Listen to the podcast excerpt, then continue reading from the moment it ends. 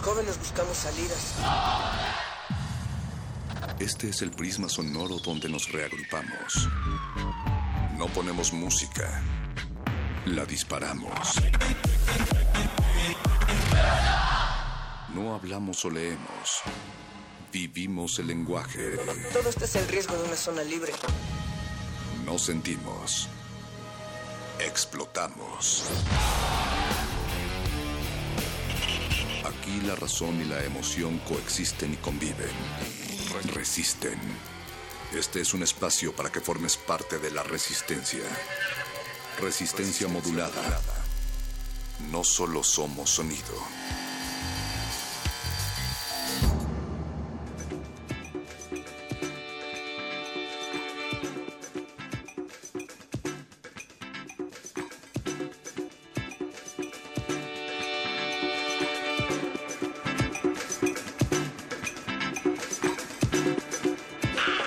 Saludos a todos los hablantes del lenguaje de la tierra. Una tierra en la que nos recostamos, en donde rodamos a través de cascadas que no se cuentan, que no se detienen, pero que desde luego se escuchan. 17 de abril del 17, ya más de las 21 horas, 96.1 de FM, Radio UNAM. Regresamos, regresamos después de unas eh, arduas, arduas transmisiones, eh, no en vivo, con los pelos de las orejas más crecidos, con canas y desde las entrañas de esta cabina con sus volcanes y de niños con metrallas que le dan arcadas, les damos la bienvenida a Resistencia Modulada. Retomamos sin haber partido 96.1 maneras de llegar a nuestros encuentros de experiencias y palabras. Hoy volvemos también cuando partió Gabo. Hace un siglo me cagaron la vida con ese pobre hombre porque éramos demasiado jóvenes y ahora nos lo quieren repetir porque somos demasiado viejos decía en El amor en los tiempos del cólera, una cólera viva también de rabia que las pantallas de detenciones y saqueos incesantes apabullan esta nación, mientras la naturaleza se revela como un caleidoscopio signo de las efemérides, que son solo un pretexto que marca los contrapuntos de cada ciclo de avance de la gran rueda que estamos llamando vida. Y tomando el manubrio de estas rodadas, el que nos ocupa eh, y el que no ocupa el casco es el señor Beto, que es en la producción ejecutiva, el que maneja con una sola mano el señor Agustín Mulia, chiflando y pedaleando Eduardo Luis, el que viaja en Diablitos, Yesua Raciel, los perros también viajan en bicicleta y Alba Martínez midiéndonos los tiempos. Buenas noches, perro muchacho. ¿Cómo estás, Natalia Luna? Veo que vienes bronceada de los brazos, pero no de las manos y con vestigios de arena de, de playa atrailero, artificial. de atrailero. Bien. Sí, pues todo esto porque regresamos con ganas de andar a escala humana, perro muchacho, recordar el fallecimiento del buen Gabo que se nos fue Hace tres años, a muchos nos marcó para adentrarnos en el mundo de lo fantástico, pero también conmemorando el Día Mundial de la Bicicleta, que es el 19 de abril, y a su vez también en esta fecha surge el primer viaje voluntario en dietilamida de ácido lisérgico y porque ello también abre el espectro de reconexión con la naturaleza, del cual también habrá una reflexión porque el 22 de abril es el Día Internacional de la Tierra y por ello les vamos a invitar a Cao de los Pueblos y al Fotofestín esta noche. El fotofestín que se va a llevar a cabo en la tres veces H Facultad de Ciencias Políticas y Sociales, eso será en unos momentos más. Recuerden, Resistencia Modulada siempre brindando la agenda de medios largos y cortos, pero alternativos, porque eso que ustedes escuchan allá afuera ya se ha dicho muchas veces, se ha abordado de muchas formas. De- después le daremos el giro resistente, pero he aquí en los contenidos de la radio alternativa. Eso suena muy, muy pretencioso, ¿no? Pues ya, ya les adelantamos un poco de lo que habrá en esta primera fase de resistencia que se va con ustedes hasta la medianoche y después hablarán sobre la distancia, cómo se puede medir en versos y poemas esta noche en Muerde Lenguas. Después vendrá el laboratorio cultivo de hercios. que será invadido por una plaga acústica de matices colombianos a cargo de Maré. No sé si lo dije bien, ustedes se darán cuenta en unos momentos más. Contagien sus oídos a partir de las 22.15 horas. Y también tenemos un playlist curado por Ángel Armenta. Hoy con, mo- motivo del Día de la Bicicleta, vamos a estar utilizando el hashtag Día de la Bicicleta. Mándenos una foto de su bicicleta y la foto, digamos, más cábula, más chistosa al final de esta semana se va a llevar una playera de la nueva producción con la imagen de resistencia modulada. ¿Cómo, Tienen que mandarnos una foto. Que nos manden una foto. Yo digo que la manden por WhatsApp, puede ser en el 55 47 76 90 81 o también a través de redes sociales. Estamos en Twitter, arroba R modulada, Facebook, Resistencia Modulada. Y la única, el único parámetro que vamos a utilizar para medir en el nivel de cabulosidad de sus fotografías va a ser nuestro productor Betoques. Betoques va a ser quien decida la mejor fotografía, la más graciosa. Así es que ya saben. Cabulómetro. El cabulómetro de Betoques. Manden sus fotografías de su bicicleta. Sabemos que tienen muchísimas y sabemos que hay unas que les da mucha pena eh, fotografiar, pero háganlo. Mándenos su fotografía. Recuerden, 55 47 76 90 81. Pueden poner a su mascota en, la bicicleta. No pongan a su perro, por favor. Eh, esto es resistencia modulada y así arrancamos esta semana non santa. Javier Duarte de Ochoa fue localizado y detenido con fines de extradición por su probable responsabilidad en la comisión de los delitos de delincuencia organizada y operaciones con recursos de procedencia de procedencia ilícita. Ilícita, ilícita, ilícita, ilícita. Quiero que nos pague ya, señor gobernador. Mi familia tiene hambre, no aguanto esta situación. Ya no tengo para tortillas, el frijol ya se acabó. Ahora sí ni me he bañado, no me alcanza para el jabón. Amigo, padre, político, socio de los pinos, socio de los pinos. Muy necesario para los estrategas priistas de decir que efectivamente se está combatiendo la corrupción, la corrupción, socio de los pinos. Yo quiero que nos pague ya, señor gobernador. Trabajo lo he cumplido, mi palabra es de honor. Javier Duarte de Ochoa. Eres un asesino. Javier Duarte de Ochoa. Eres un mataperiodista. Eres un asesino. Duarte no paga, Duarte no paga. Ya no le toques ni una nota que no paga. Duarte no paga, Duarte no paga. Ya no le toques ni una nota que no paga. Volveré a la calle en 24 horas. Tal vez sean 12. Resistencia modulada. よし。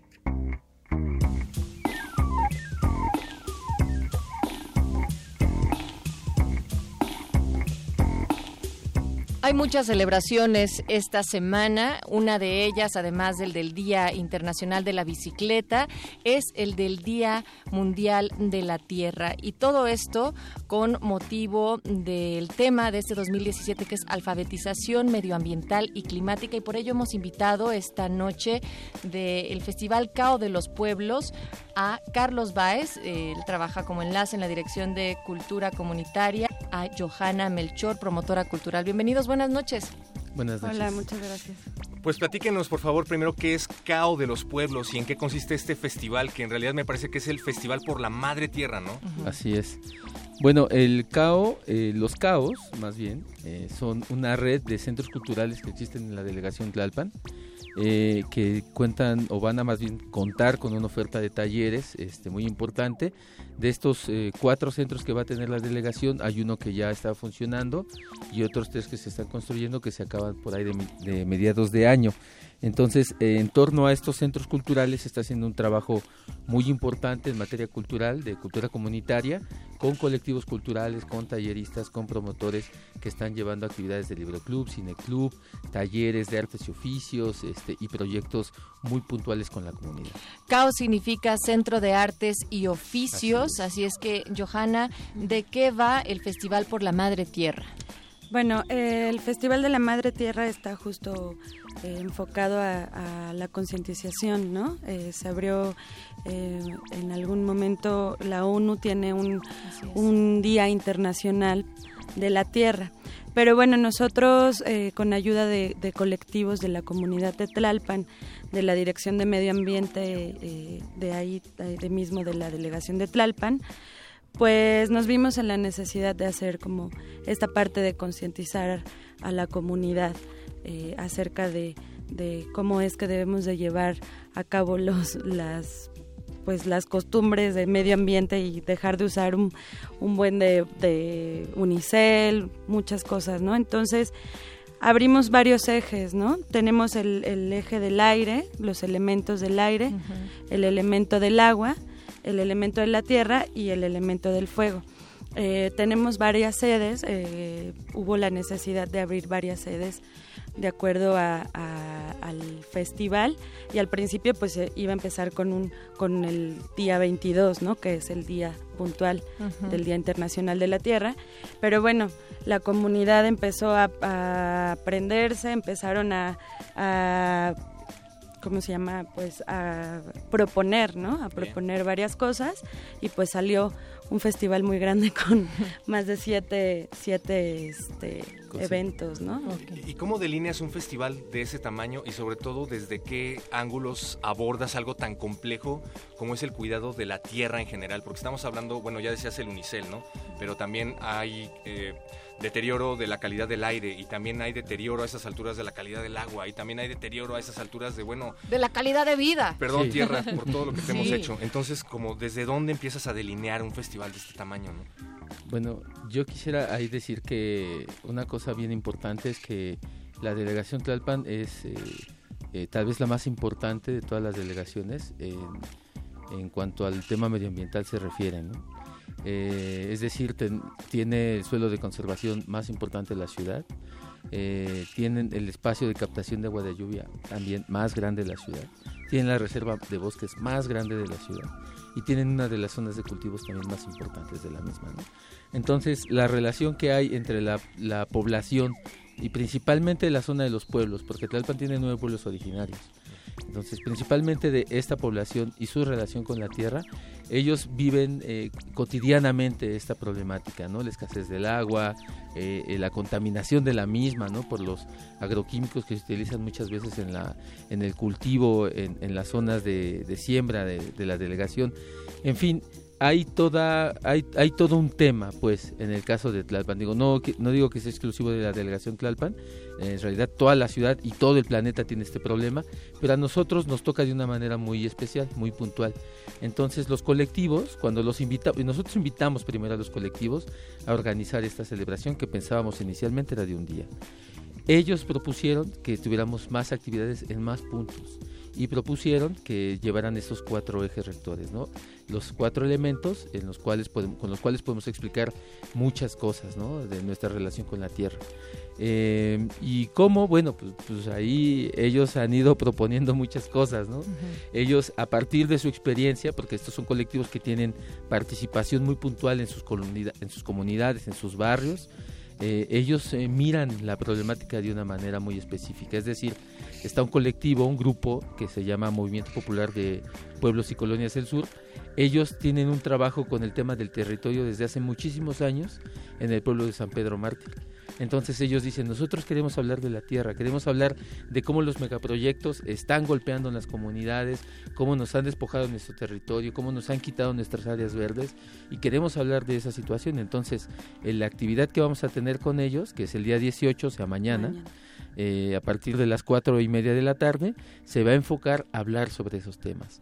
Entonces, eh, cada, un, cada uno de los colectivos pues va articulando en función de su experiencia. Hay otro colectivo que se llama Tamuanchan, ellos tienen su participación en el Parque Nacional Fuentes Brotantes, donde queda uno de 16 manantiales de agua que existían en la región. Hoy solamente queda uno. Entonces ellos dicen, nosotros queremos hablar del agua.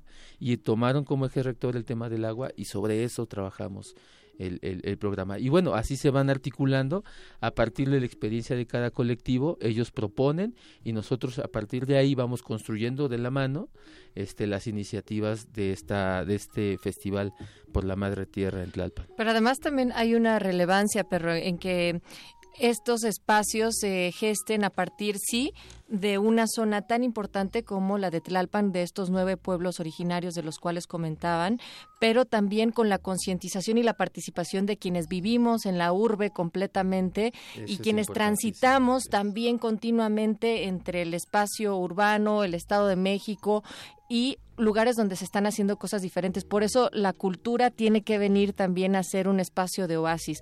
¿Qué actividades culturales eh, han propuesto?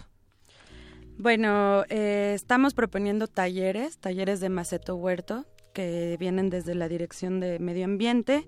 Eh, estamos proponiendo también proyecciones ¿no? sobre documentales que tengan esta temática.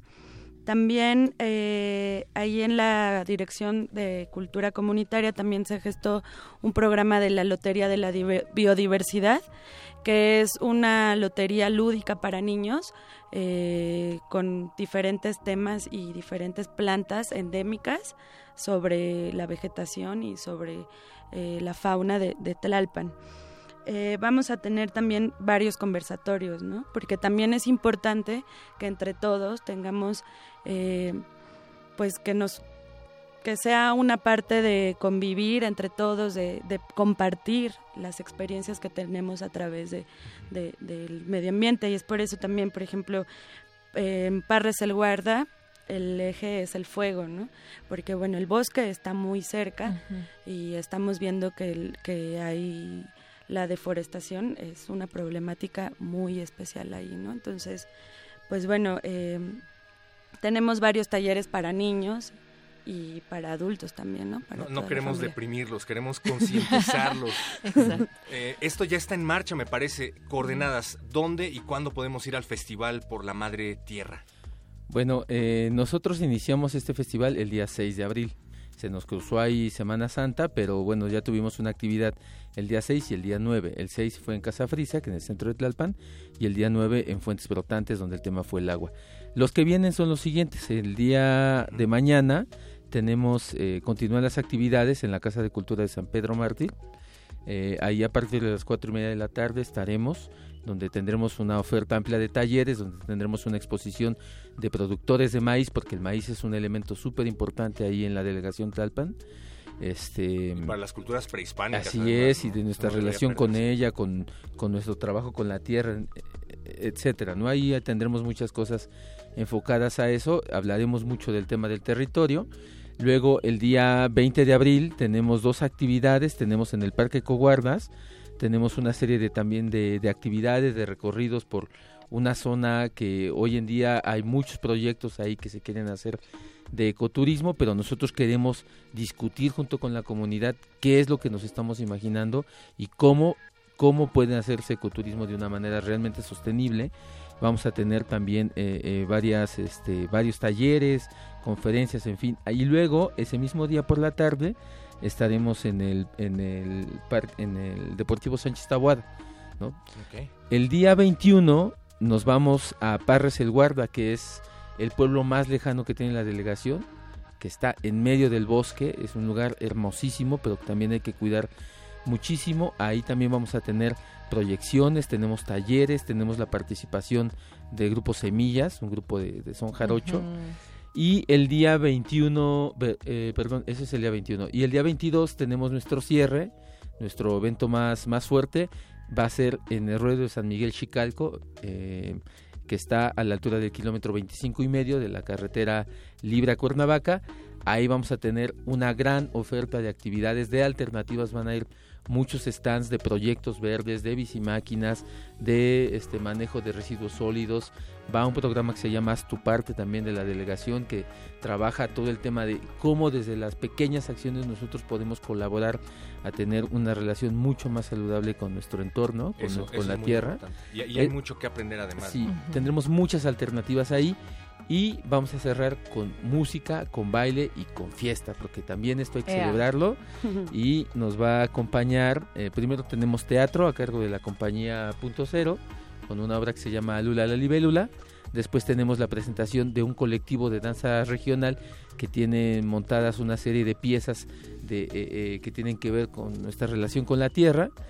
Y después ya pasamos a la parte más pachanguera con el Mexican Sound System, con eh, Sangre Maíz y cierra la Mesanteña de Santa Cecilia, que es este nuestro grupo eh, eh, principal para ponernos a bailar, a gozar y a celebrar pues nuestra relación con, con, la tierra. Pues Resistencia, ya te diste cuenta que hay muchísimas actividades, ojalá puedan acudir a alguna de ellas, porque además el programa es muy completo. Inician desde temprano a las 4 de la tarde y hay desde los talleres hasta otros eventos artísticos que van de la mano y ligando toda una experiencia y concientización sobre el medio ambiente, sobre la tierra, sobre nuestro entorno. Así es que muchísimas gracias. ¿Tienen redes sociales en donde pueden descargar o ver el programa completo? Es arroba cao de los pueblos y también Cultura Comunitaria Tlalpan que son las redes sociales que en donde estamos. Ambas de Facebook. Sí. Así es. C-A-O de los pueblos, por favor. Y pues muchísimas gracias, no se lo pierdan el Festival por la Madre Tierra de Tlalpan. Estuvieron aquí Carlos Baez y Johanna Melchor. Gracias por estar gracias aquí en Muchísimas gracias a ustedes. Gracias, ahí está la invitación. Nosotros vamos a escuchar Paloma del Cerro con el tema Todo Vibra. Y Paloma del Cerro es una cantautora de Argentina que se inspira en las raíces de los ritmos tradicionales de su país de origen. Esta canción es parte de su álbum Para Bien que lanzó en el 2015.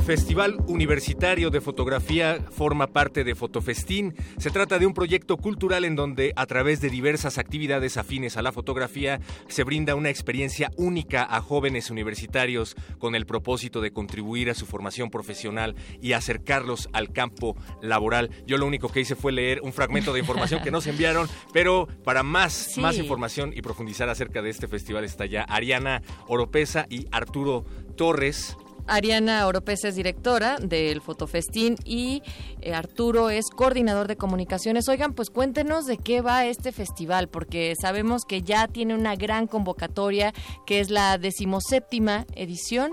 Séptima. Séptima, perdón, la séptima edición de Fotofestín, pero pues ya lleva un buen camino andado. Así es, pues la verdad es que es un festival que está despuntando increíblemente bien y se trata de eso es una semana de actividades que organizamos como proyecto, eh, pero en realidad lo que está detrás es Fotofestín, que es un proyecto cultural de impacto social. ¿Qué quiere decir? Eh, si hacemos una serie de actividades como conferencias, ejercicios fotográficos, demostraciones, pero todo lo hacemos con el objetivo de conectar a jóvenes con su campo profesional y lo hacemos a través de la fotografía. ¿Y cómo es esto? Pues mira, eh, haznos una fotografía sonora de la, de la descripción. Grabamos bodas, 15 años, De todo. De los de comunicación, ¿a quién te refieres? Porque tengo muchos compañeros que sí, Yo ¿eh? también. Yo Así soy de ahí, teníamos que terminar grabando bodas. Y, y se vale, nosotros en este festival lo que queremos demostrar es que la fotografía tiene el poder de cuestionar y transformar el mundo. Y puede ser una fotografía de boda o puede ser una fotografía de, eh, no sé, de, de espectáculos, de nota roja, de periodismo, lo que sea. Lo que nosotros hacemos es que eh, compartimos con los jóvenes la pasión de profesionales, como son eh, fotógrafos reconocidos por la marca como Nikon, eh, se llaman NPS Nikon. Y eh, lo que hacemos es que les decimos al ponente, oye, ¿sabes qué? Ayúdanos a darle tips al joven universitario de cómo entrar al campo profesional, cómo mantenerse y cómo moverse dentro del campo profesional. Porque sabemos, nosotros lo vivimos, que egresas de la carrera y no sabes hacer un contrato, un portafolio, no sabes venderte. Nada, No, nada. Exacto. Entonces, lo que hacemos es que a través de todas estas actividades los involucramos con el campo profesional y ya sea que se dediquen a la foto o que se dedican a la arquitectura y usen la foto o que de plano la foto sea un hobby, no importa, lo que importa es que en ese momento reflexionan acerca de cómo está el campo profesional, lo viven a partir de la pasión y esperamos que terminando una semana de actividades los jóvenes salgan con otra visión de lo que sucede después de la carrera. Ajá, ¿qué pensaron? ¿Que todo era sobre foto? No, chavos, va sobre otra cosa. ¿Por, no, por qué no hacían estos festivales cuando yo estaba egresando? Yo también. Qué Pues bueno, sí, no, hace felicidades. siete- no, bueno. ¿Y cómo ha sido la, la respuesta de las personas que, porque definitivamente me imagino que hay personas que se aproximan a ustedes porque les interesa la fotografía, dicen que no necesariamente tengo que estar involucrado con la fotografía para acercarme a Fotofestín. ¿Cómo ha sido la respuesta de personas que no tienen que ver con la foto y que aún así se han aproximado a este festival? Pues la verdad ha sido bastante interesante porque nos enriquece desde su punto de vista todo el, todo el aspecto de la construcción y sobre todo la pasión de la imagen. Es algo que nos, nos ha nutrido año con año y pues bueno, también hasta ahorita nos hemos, peso- nos hemos puesto más guapos también para todos aquellos que van a asistir al, al festival y aquellos que todavía no lo han hecho, pues los invitamos para que puedan poder disfrutar de una semana donde no solamente van a aprender de fotos, sino van a descubrir diferentes personas. No solamente en este aspecto de la cercanía con profesionales, sino con el tú a tú. Con un, con un joven, con un chico, con una chica que tiene las mismas dudas, las mismas inquietudes y, la, y sobre todo ese gusto por la fotografía. Y créanos que esos son de los encuentros y espacios más motivacionales para seguirle buscando por donde nuestros intereses. Ahora, em, me gustaría preguntarte, ¿qué foto o un par de fotos tú recuerdas así como icónicas de alguno de los encuentros de Fotofestín y que además eso se relacione o cuente la historia de la carrera o de algo? Híjole, la verdad es que hemos tenido, han pasado por Fotofestín cerca de 275 ponentes. ¿Qué? en 40 días de actividades. La verdad es, ha habido conferencias que te quedas con la boca abierta. Me acuerdo que en 2011 hubo una conferencia que se llamó Mar de Indicios. Es una tesis que hace, eh, eh, me parece que era de maestría de artes o de, no es cierto, de investigaciones estéticas, pero era eh, una investigadora que a través de fotografías de tipo como japonesas en donde amarran a las chicas y demás, Bondage. va descubriendo una red de cómo las mujeres en Ciudad Juárez van desapareciendo, cómo está ligado una cierta imagen a, la- a las mujeres que desaparecen que de repente no tienen órganos porque les ponen una, una serie de accesorios terribles para de tortura. No, eh, una cosa, el, auditorio terminó, la mitad, te lo juro, estaba llorando. y muchas, muchas de las conferencias que hemos tenido van por el- este camino. Hay un ponente que se llama Sergio Dorantes, que es uno de los fotoperiodistas más reconocidos de México en el mundo. Y por ejemplo, él fue uno de los primeros que publicó eh, lo- el tema del, sistema, del sismo del 85 en, en medios internacionales. Él también tuvo un encuentro cercano con eh, Cárcel de México, con, con unas situaciones increíbles. Yo, yo creo que vas al festival, lo escuchas y sales con, no sé, con otro, otro chip. Esa es la idea, justamente. Y además hay que decir que se va a llevar a cabo, si no me equivoco, en la tres veces H Facultad de Ciencias Políticas y, Y el perro se golpea el pecho en ese momento. Eh, ¿Dónde, cuándo y cómo se va a llevar a cabo este festival? Así es, va a ser del 24 al 28 de abril en la Facultad de Ciencias Políticas y Sociales de la UNAM, dentro de Ciudad Universitaria. Y eh, va a ser del, a partir de las 10 de la mañana hasta cerca de las 5 de la tarde. Lo único que necesitan hacer es registrarse en www.fotofestin.com. Muy importante el registro, se les va a otorgar un gafete. Y eh, pueden seguir todo el programa en nuestras redes sociales y en, en la misma página fotofestin.com para conocer toda la, eh, la serie de actividades que van a suceder. Acabo de descubrirlos en. Facebook, así búsquenlos, Fotofestín, si es que quieren encontrar más información. Eh, creo que no está de más decir que la Facultad de Ciencias Políticas y Sociales no está junto al resto de las facultades. Está Sí, un poco retirada. Está, Está un poquito está- oculta, sí. Eh, hay leyendas de por qué cambiaron de lugar esa facultad, pero no es el tema que nos atañe esta noche. Está enfrente del. CUEC, para acabar pronto. Así es, cerca de Metro CU. Ariana Oropesa, directora de Fotofestín, y eh, mi queridísimo Arturo, coordinador de comunicaciones, es que se me iba el apellido. Muchísimas gracias por venir a invitarnos, Arturo Torres, a Fotofestín. Ahí está la página www.fotofestin.com. Inscríbanse para poder tener acceso, que les den el gafete y van a poder coincidir en un montón de cosas con lo que pase ahí. Así es muy importante mencionar, es de acceso gratuito y abierto a todo público, no importando si no son universitarios o jóvenes. No importa de qué universidad vengan, no importa de dónde. Aproxímense a Fotofestín. Pues muchísimas gracias y, y felicidades, en verdad. Muchas gracias. Muchas gracias y los esperamos ahí en el Eso. festival. Mucha, mucha popó, como dice Mago Con, en, en teatro. Perro muchacho, hoy hemos tenido muchas efemérides, días que estamos conmemorando. Y hoy, precisamente también el día que se va Gabo, el buen Gabo, también cumpliría 98 años la gran dama Chabela Vargas y vamos a escuchar una canción que es homenaje a Facundo Cabral, otro de los grandes de la música de protesta, la música latinoamericana y que se ha vuelto un himno para los migrantes. No soy de aquí.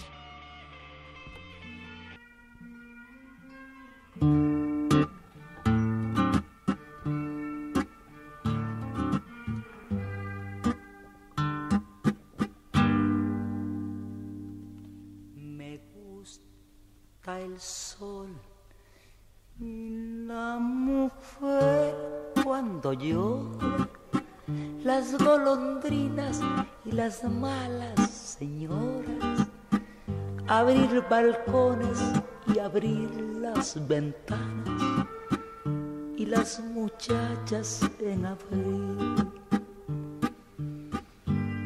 Me gusta el vino tanto como las flores y los amantes, pero no los señores. Me encanta ser amiga de los ladrones y las canciones en francés. No soy de aquí, soy de allá, no tengo edad ni por venir y ser feliz. Es mi color de identidad. No soy de aquí ni soy de allá, no tengo edad ni por venir y ser feliz es mi color de identidad.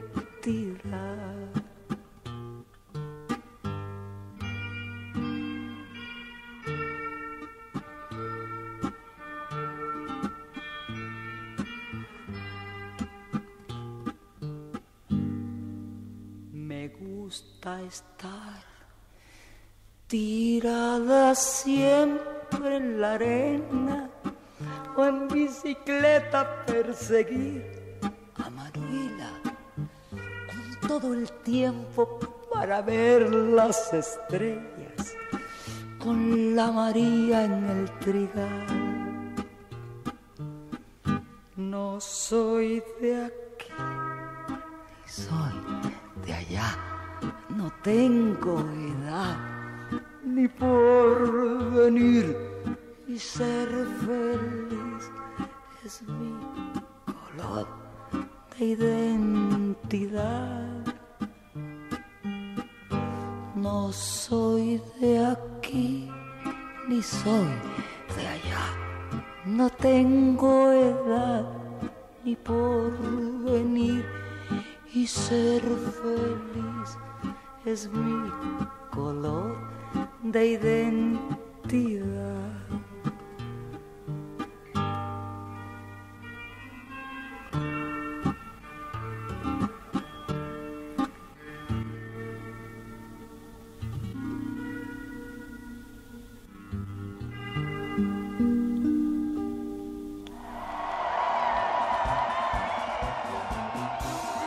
Lectores entretenidos y librescos radionautas, tengan las orejas cautas para leer los sonidos. Aquí están los contenidos del mago que nos hechiza y el panadero utiliza con destreza pertinaz. Todo eso y mucho más el muerde lenguas revisa.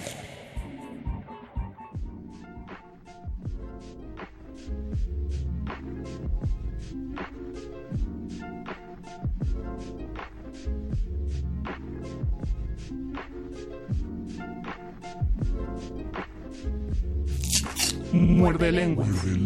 Muerde lenguas.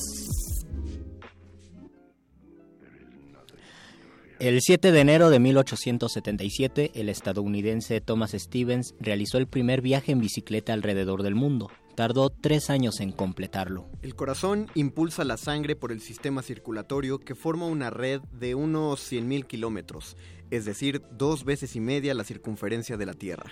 Un fotón tarda aproximadamente 170.000 años en llegar desde el núcleo del Sol hasta la superficie. El mismo fotón solo tarda 8 minutos en llegar desde la superficie hasta la Tierra. Alpha Centauri es el sistema estelar más cercano al Sol que está a unos cua- eh, 4.37 años luz, 41.3 billones de kilómetros de distancia. Para viajar a Andrómeda, la galaxia más cercana a la nuestra, necesitarías 2.400.000 años en una nave que viajaría a la velocidad de la luz. La capital de Argelia está más cerca de Londres que de su frontera sur. Viajando desde Detroit hacia el sur, se llegaría a Canadá. Nueva York se encuentra más al oeste que la capital de Perú, Lima. La posición de América no es recta, pese a que los mapamundis así la representan a veces. Por ello, los neoyorquinos viven al oeste de los limeños. La ciudad de Recife, una de ellas ya que Brasil tiene varias con este nombre, está más cerca de Senegal y Sierra Leona, África, que de la ciudad de Cruzeiro do Sul, ubicada en el oeste de su país. A pesar de la corta distancia que existe entre la casa de un locutor de Radio UNAM a la cabina de FM en Radio UNAM, el trayecto llega a ser tres veces más largo en un día lluvioso. La distancia recorrida es breve, pero el tiempo es el equivalente a lo que tarda un avión en viajar de la Ciudad de México a Monterrey. La distancia existente entre el oído de un muerde escucha y la lengua de un locutor de muerde lenguas en estos momentos es menor que la distancia entre el oído del mismo muerde escucha y sus propias rodillas. No importa cuántos kilómetros nos separen. No importa dónde estés, las palabras que ahora escuchas saben morder la lejanía.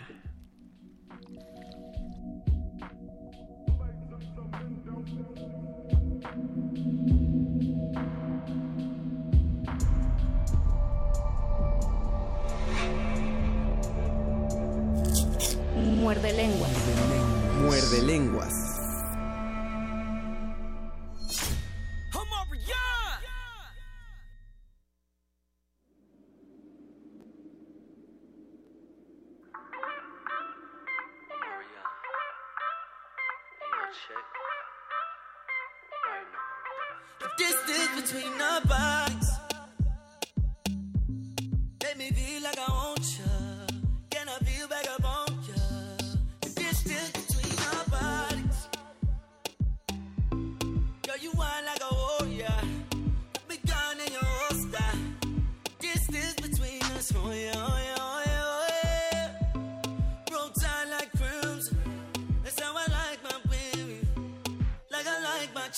Oh yeah, oh yeah, oh yeah, oh yeah. Y'all come closer to me. So much distance between us.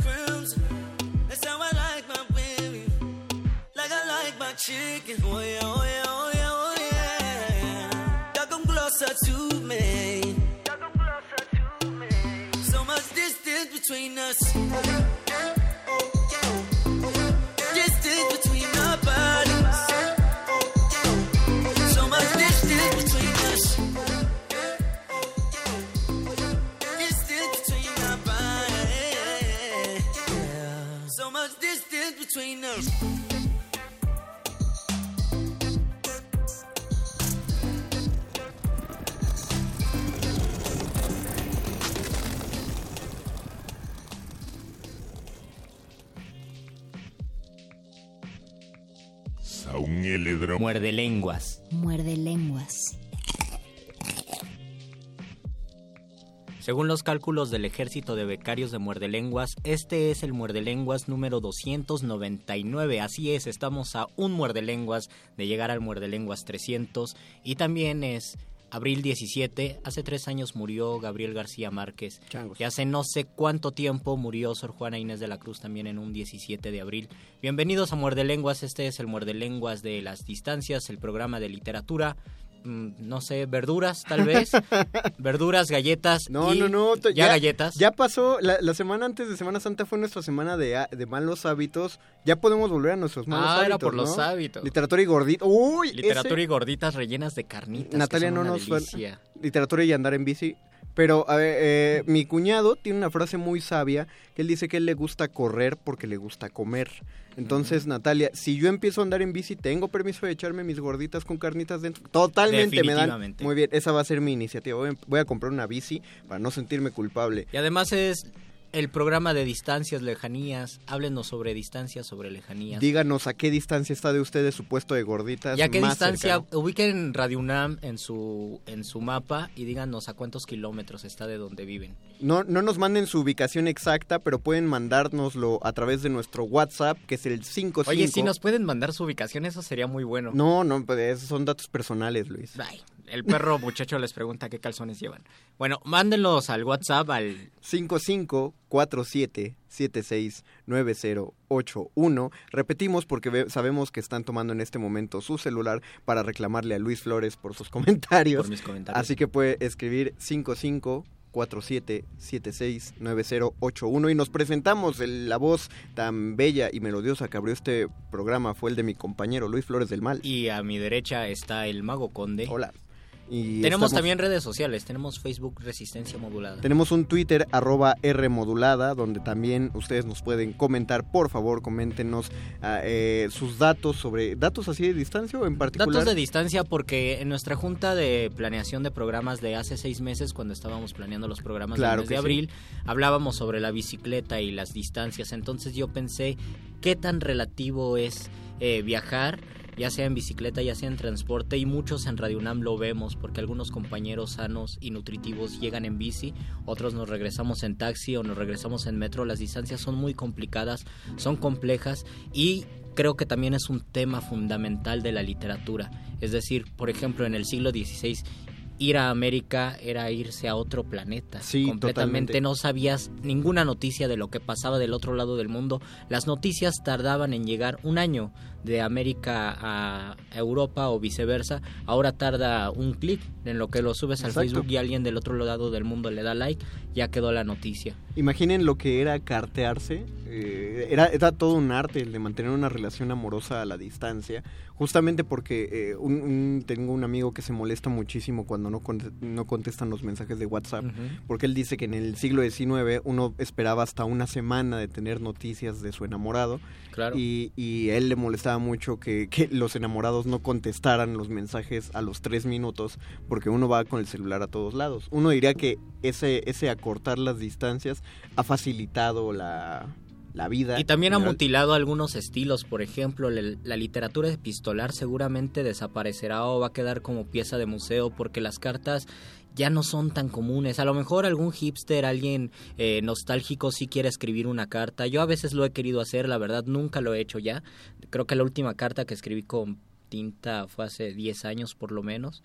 Con papel ahora siempre es un WhatsApp. Sabes que tu, tu amigo que vive en España le puedes mandar un WhatsApp y él te contesta inmediatamente o realizas una sesión de Skype y se pierde la idea de la distancia. Es decir, ahora pareciera que el otro lado del mundo está más corto que hace 500 años. Y hace 500 años porque el otro lado del mundo era una distancia real, esto se convertía en materia de literatura y tal vez eso también fomentaba mucho la imaginación. Por lo menos pasó en la Edad Media. Pero todavía se puede fomentar como una práctica eh, eh, casi de hobby, no están para saberlo ni yo para contarlo, pero eh, mi novia una vez se le ocurrió mandarme una carta por correo. Oh, qué maravilla. No vivíamos juntos todavía, pero sí nos veíamos como cinco veces a la y, semana. regre- y llegó la carta cuando habías terminado Exactamente, con ella, no, no, no, no, o sea, todavía no con ella. Ah, porque suele pasar, bueno.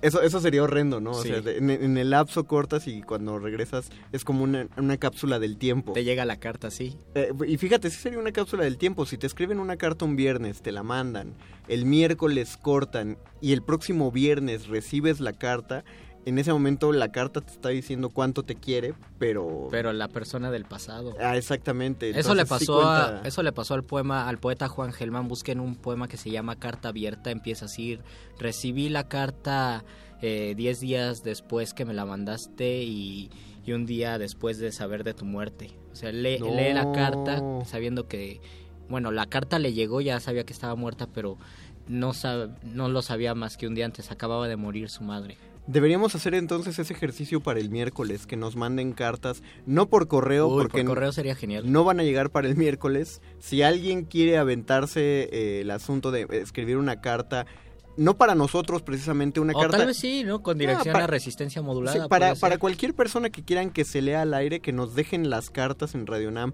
o que nos las escriban al inbox del Facebook Resistencia Modulada. O sea, tienen de aquí al miércoles eh, a las diez y media de la noche que empiece el Muerde Lenguas y, y nosotros leeremos sus cartas al aire, para ya sea para nosotros, para producción, para Radio Nam, para el mundo o para alguien en específico, ya que estábamos diciendo que íbamos a inaugurar la sección de los adoloridos del Muerde Lenguas. Así es. Entonces, ese es, que- ese es lo- un buen momento y si está en verso, pues mucho mejor. Como quieran, mándenos sus cartas.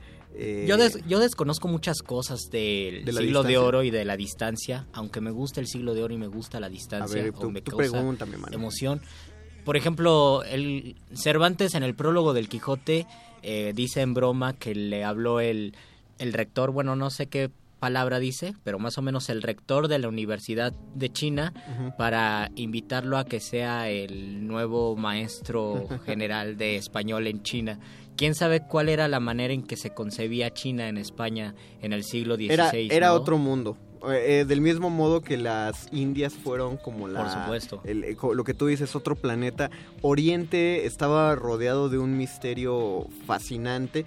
Por eso... eh, y eso se mantuvo hasta el siglo XIX. Tú cuando querías hablar de cualquier cosa que fuera extraña o ajena a una cultura y se lo querías hacer creer a la gente, decías que venía de, de Oriente. O sea, había, había dos prácticas que, que se popularizaron en el siglo XVII. Si tú querías hablar de algo que sí podías obtener, pero que fuera de una, una tierra muy extraña, dígase un amuleto, una tela, un condimento, un tipo de comida, una práctica marcial, lo que fuera, lo Una mandabas... posición sexual, Una posición sexual la manda, exacto, la mandabas a Oriente o decías que la habías aprendido. Todavía se dice eso, ¿no? Un viejo sabio chino dijo Ah, claro. tal cosa. Y nadie, nadie se cuestiona si, si realmente es un proverbio chino o no.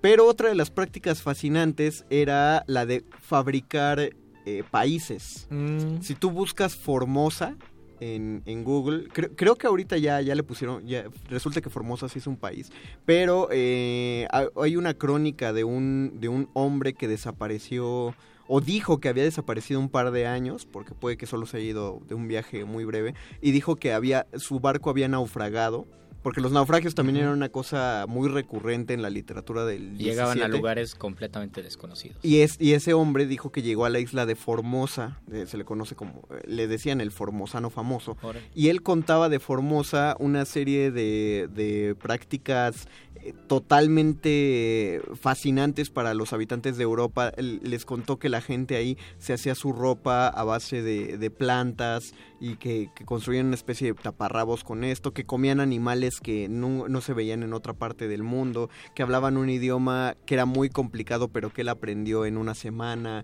O sea, inventaban países y estos eran fraudes eh, muy efectivos porque las universidades eh, de renombre de todos los países los invitaban a dar conferencias. Oye, qué maravilla. eh, Conferencias antropológicas donde ellos hablaban de las costumbres de países que ellos habían inventado. A veces basaban un poquito en costumbres reales de países, principalmente países de las Indias, o sea, de, de la Nueva América. Pero muchas de ellas eran parte de su imaginación. Ellos decían, oye, estaría muy bien. eh, Me acuerdo de, de una de las anécdotas que había un ritual donde abrían a un animal que era una especie de hipopótamo y, y se metían en él y ahí se calentaban. Ah, qué maravilla. Era un ritual de hombría. Ustedes síganos comentando acerca de, de la, lo que ustedes consideran lo más lejos de ustedes. Ajá, ¿qué es la lejanía? La lejanía es que a lo, a lo mejor hay una lejanía entre la casa tuya y la casa del vecino porque son realidades continuas pero separadas por una pared. Y a lo mejor no es tan lejana la puerta que está del otro lado del mundo si la ves por Skype. ¿Y ustedes qué piensan? ¿Qué piensan? Vamos a una pausa y nos dicen mientras qué piensan. Regresamos a Muerde Lenguas.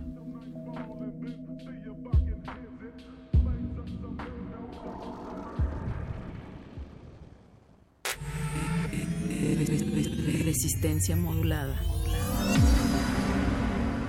La noche modula. La radio resiste. Un gato hambriento contempla el mar. De pronto, el cielo le manda comida. Toca eso que cayó del cielo, se mueve. ¿Y tú? ¿Te has vuelto amigo de tu comida? Ven y conoce la historia de Afortunada, un relato de amor, lealtad y muchos títeres. Sábados de abril a las 13 horas en la sala Julián Carrillo de Radio UNAM. Ven y conoce nuevos amigos.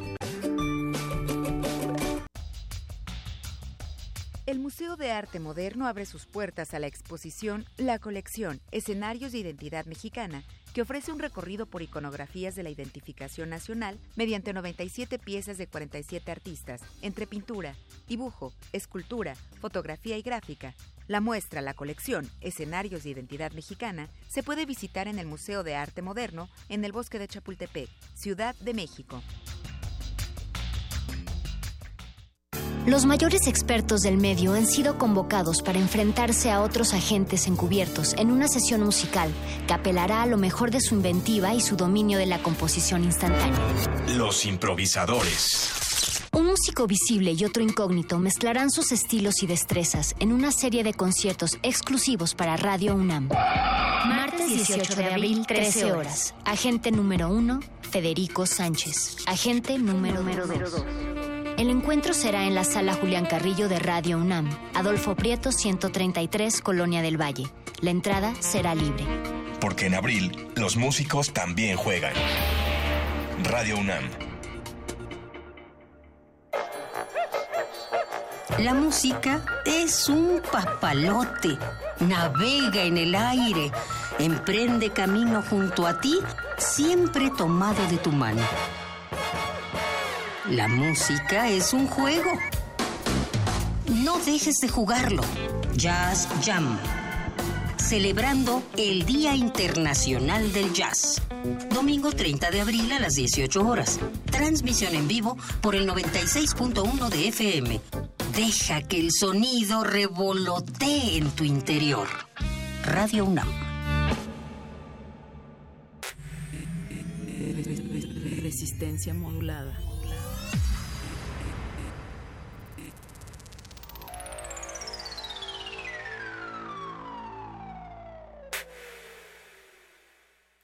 Muerde lenguas. Muerde lenguas. Muerde lenguas.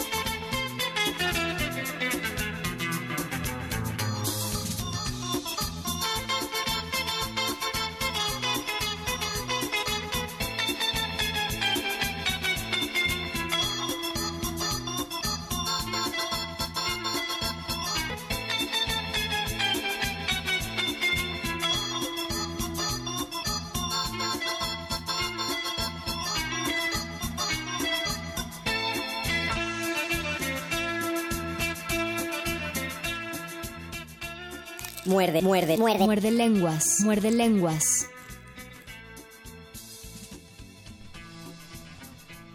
Ya nos han enviado. Ay, No, no dos. Ya nos han enviado su ubicación algunos al nos dicen? 55 47 76 90 81. 55 47 76 9081. Alejandro Correa nos dice que estaba en el Pumita, en el Pumabús, ahí en Delfín Madrigal me parece.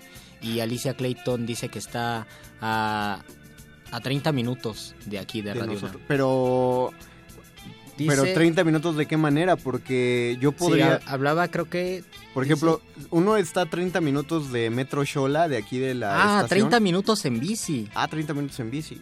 Está perfecto. Yo no sé a cuánto esté de mi casa aquí a, a Radio UNAM en bici porque nunca, lo confieso, nunca he viajado en bici de Pi- aquí a mi casa. Piénsalo de este modo, eh, Mauricio Orduña dice que se hace 50 minutos a su casa de la estación. Ponle que él porque ella es deportista. Y él, pero, y él es de Xochimilco. Y él es de Xochimilco. Es A lo mejor me hago lo mismo, tal vez. Si 50 me voy minutos lento a buen paso, yo soy del sur de la ciudad por Delfín Madrigal. A lo mejor un poco menos, dependiendo el ritmo, porque Dales hace tu, mucho. tu ubicación exacta para ver quién te va a stalkear a tu casa. ¿Quién me va a stalkear a mi casa? Bien, eh, recordamos que estamos en Muerde Lenguas, literatura, gorditas de chicharrón y distancias, Y en bicicleta. Estamos hablando más de bicicleta y distancias que de Yo gorditas. estaba pensando en una distancia que en el siglo XIX, ya que mencionabas los países exóticos, eh, era muy evidente esa distancia y es la de Japón, el lejano oriente, incluso en el XIX, a finales, el modernismo pues lo toma como un símbolo y un rasgo de su literatura. Todo lo extraño, todo lo exótico tenía que llegar desde tierras lejanas, desde Japón, desde la India, desde China. Rubén eso, Darío en muchos de sus poemas habla, habla sobre Japón, sobre la China y José Juan Tablada introdujo ¿El a- haiku? el haiku, lo introdujo tanto a México como a Norteamérica, es decir, primero se escribió haiku en México que en Estados Unidos y que en Latinoamérica y lo introdujo porque era un amante de la cultura japonesa. Lo que no se sabe, ningún biógrafo todavía lo sabe, es si realmente José Juan Tablada viajó a Japón, porque él decía que sí, pero no se ha comprobado en ningún caso, con ningún documento, que José Juan Tablada haya viajado a Japón. Y esto es difícil porque si pensamos que es finales del 19, principios del 20, viajar a Japón era una travesía enorme. Incluso para los escritores del siglo XX, por ejemplo, Pablo Neruda, Gonzalo Rojas, los que nacieron en la primera y segunda década de del siglo XX, era bien complejo para ellos que sus primeros viajes duraran un mes, un mes y medio para llegar a otro lado Sí, del sí, mundo sí. y después conocieron el avión y sus viajes duraran apenas 10 horas, ¿no? No, no sabía. La gente por eso le empezó a, empezó a infundar algo así como una, una especie de miedo a volar. Sí. Pues es de esperarse, ¿no? No, no, no concibes como un aparato eh, tan grande se sostiene en el aire. Yo lo que, por ejemplo, no puedo entender, estoy seguro que tiene una completa lógica, no estoy diciendo que no la tenga, estoy diciendo que el ignorante soy yo. De, a qué velocidad o por qué se consigue una velocidad tal en el aire para que un avión te lleve en una hora a la colita del país, a, a Quintana Roo, o una hora para llevarte hasta la frontera norte del país. Yo lo que no concibo, y es porque el Google no me da demasiados datos, es por qué en avión se viaja más rápido que en agua. A lo mejor es por la fricción o algo así. Sí, Yo no sé cuál es la sí. distancia máxima que toma un barco. Y cada vez que la busco en internet aparecen nudos marinos y yo no sé traducir nudos a kilómetros. A mí que me digan cuántos kilómetros por hora tarda No, un pero- barco, porque de repente he encontrado que un barco tarda cinco horas en viajar de un país a otro cuando son barcos especiales. Pero donde- sí, pero, los no nudos, lo sé. los nudos no son una medida de distancia, ¿Qué son, son? una medida de velocidad. De ajá, de Sí. velocidad. La, eh, o, o sea, sea, viajas a el- tantos el nudo, nudos. y- El nudo eh, sería un equivalente a kilómetros por hora, ¿no? A Sí, esa fórmula. es que justamente como es mar, o sea, el, el camino, tú puedes medir eh, de aquí a Xola 30 minutos caminando a tal paso, o son tantos kilómetros, deben ser como uno o dos, eh, pero porque el camino no se mueve, ¿no? De aquí a. Xola. Lo más que va a ocurrir es que va a haber un charco y vas a tener que vadear y eso te Sí. retrasa que 8 segundos. Pero en el mar el camino no es fijo, Sí, no es yo- estable y está no sujeto a las mareas. Yo no puedo calcular la distancia. Dicen que de Mazatlán a, a La Paz sale un barquito y tarda un... Creo que sale a las 12 de la noche de Mazatlán y llega a las 6 de la mañana. Ya de ser un viaje espectacular, un viaje también así parecido es el que hay de Buenos Aires a Montevideo en barquito. Pero lo que ya no existe es una agencia de barcos, ¿no? Como- Sí, sí existen. ¿Sí? ¿En dónde de, existen? de cruceros De particularmente. cruceros, sí, ahí es que ahí es para que- viajar a otro país te tienes que ir en avión, ya no puedes hacer la opción en barco, ¿no? Según Como yo sí. pero que es, es que sin práctica, porque por eso, eh, eh, pero, pero si te das cuenta son precisos. Hay agencias de viaje que te dicen un crucero a Ibiza, la isla española, eh, y son siete días, ¿no? De México a Ibiza, o diez días. Ajá. Eso es preciso, porque sabes que vas a llegar en, en ese lapso de tiempo. Pero son cruceros de placer, eh, es muy distinto. eh, Ah, antes, como era antes en el la siglo, gente, a principios ajá, del siglo XX que o sea, tomabas el barco para emigrar o para ir a estudiar a otro país. Para transportarte, pues sen- sencillamente, por la misma razón que tomas el metro. Uno no toma el metro para ver las estaciones, menos el metro de esta ciudad.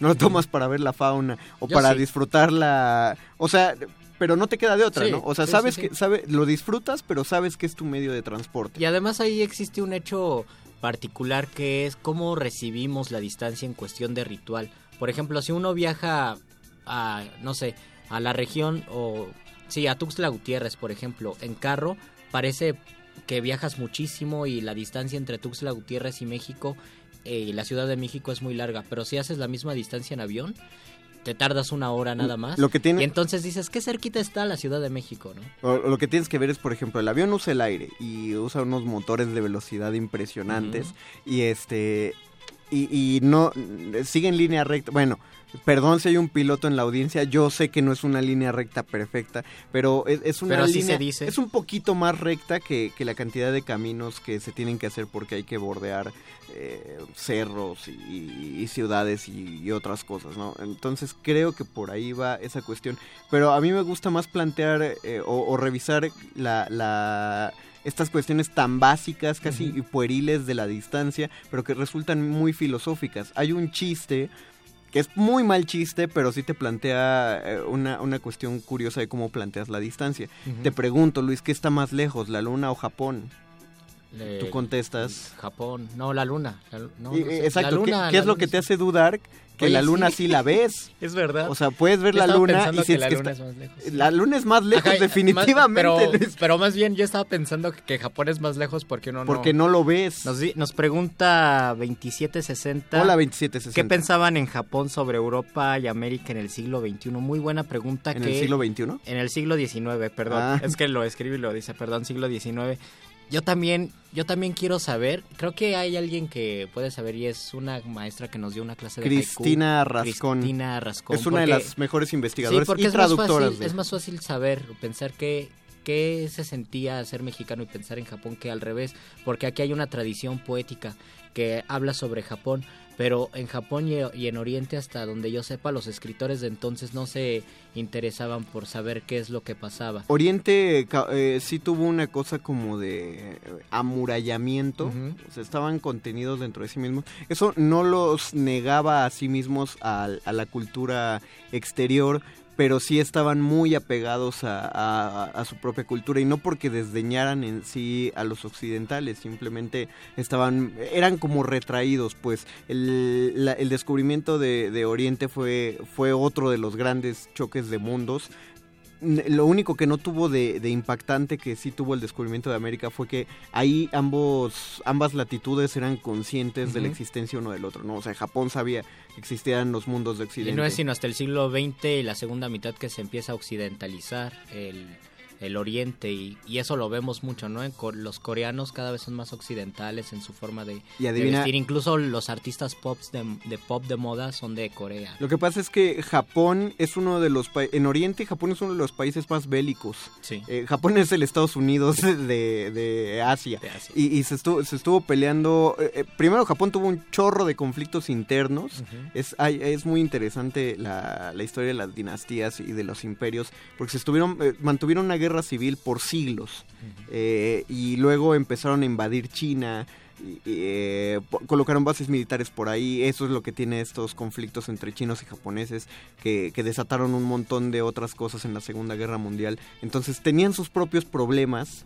eh, y cuando empezaron a llegar las invasiones occidentales, eso fue lo que eh, occidentalizó Japón y fue lo que empezó a llevar la cultura japonesa hacia, hacia Occidente, hacia Europa, Estados Unidos, etcétera, porque se abrieron por esa, eh, eh, esa espantosa y sin embargo necesaria vía de comunicación que ha sido la guerra en la historia del mundo. O sea, hasta ahorita. Yo creo que ya podemos encontrar otras vías, pero pues hay gente que no, que todavía quieren medir la calidad de sus misiles. Así es, qué terrible. Pero también hay bonitas coincidencias. Por ejemplo, en el siglo XVI en Japón existía un gran poeta que era Basho, el creador del Ah, haiku, fascinante. que realmente se dice haiku porque la mayoría de las palabras en japonés son palabras graves. A nosotros nos gusta eh, eh, poner agudas, no sé por qué, y se conoce tanto haiku como haiku. Es el creador del haiku en Japón o es el gran escritor. A lo mejor no es el creador, pero sí es el gran escritor del haiku en Japón y paralelamente en América existían los grandes poetas del siglo de oro y a su vez en la India estaban los grandes poetas místicos, un poeta llamado Kabir era uno de los poetas más importantes de la India, entonces tanto en la India y en América un poquito antes estaba nuestro gran poeta Nezahualcóyotl. De hecho, cuando Nezahualcóyotl estaba escribiendo sobre la brevedad de la vida, en España Jorge Manrique estaba escribiendo las coplas a la muerte de su padre y estaban reflexionando sobre lo mismo. Eso, eso es una curiosidad de las distancias porque eh, se ha hecho hincapié en de qué manera funciona el inconsciente humano. Eh, en este libro del malestar en la cultura de Freud, eh, de manera muy somera plantea que el inconsciente humano funciona como una totalidad, como una nube de conocimiento, es decir, estamos conectados muy por debajo de, de los glaciares. Estoy resumiendo extremadamente la teoría de- de- del inconsciente freudiana pero eh, porque dice que la mente humana es como como de manual, ¿no? Todas las mentes generan eh, la- el mismo tipo de imaginaciones y, y unas pruebas que podríamos tener sería cómo las culturas llegan al mismo tipo de conclusiones de algunas cosas. Es decir, en todas las culturas del mundo, incluso en, en aquellas culturas que no estaban conectadas de ningún modo, hay gigantes. Aún más, Ah, es curio- verdad. aún más curioso, en muchas, en, en la mayoría de, esas, de estas grandes culturas hay dragones. Ah, Claro, no todas las conocen como dragones, ni los dragones son de la misma forma. Por ejemplo, aquí en, en las culturas... Eh, Exactamente, son serpientes, ¿no? Son criaturas rep- reptiloides, pero más eh, estilo serpiente. Sí, en, Europa son como... de- en el Facebook donde hablaban de lo- los Exacto. tipos de dragones. En Europa son como murciélagos, reptiles con alas de murciélago. En Japón son con cabeza de camello, garras de león y cuerpo de serpiente. Y vuelan muy parecidos a, a los tipos de dragones de Mesoamérica. Eh, eh, no estoy diciendo, porque es muy bonito teorizar con esto, que quiere decir que en algún momento sí existieron los dragones, pero se extinguieron. O sea, está muy padre la teoría, pero no voy por ahí. Eh, sino que la, la concepción humana plantea que llegaron a las- al mismo tipo de conclusiones. Lo mismo Oh. con el arco y la flecha. Lo mismo con la reflexión de la muerte con Manrique y Nezahualcóyotl. O, Ah, sí, exactamente. O, o sea, tal sí. vez con el estilo... No, ahí no sé cuál sería la coincidencia, pero tal vez un escritor, un poeta que marcó una época, que marcó un estilo en Japón Basho y al mismo tiempo en América los poetas del siglo de oro. Vamos a llegar a la conclusión de este programa invitando a nuestro dragón particular, a nuestro gigante de la todosapiencia, al arco y la flecha del programa Muerde Lenguas. Con ustedes, damas y caballeros, el doctor Arqueles.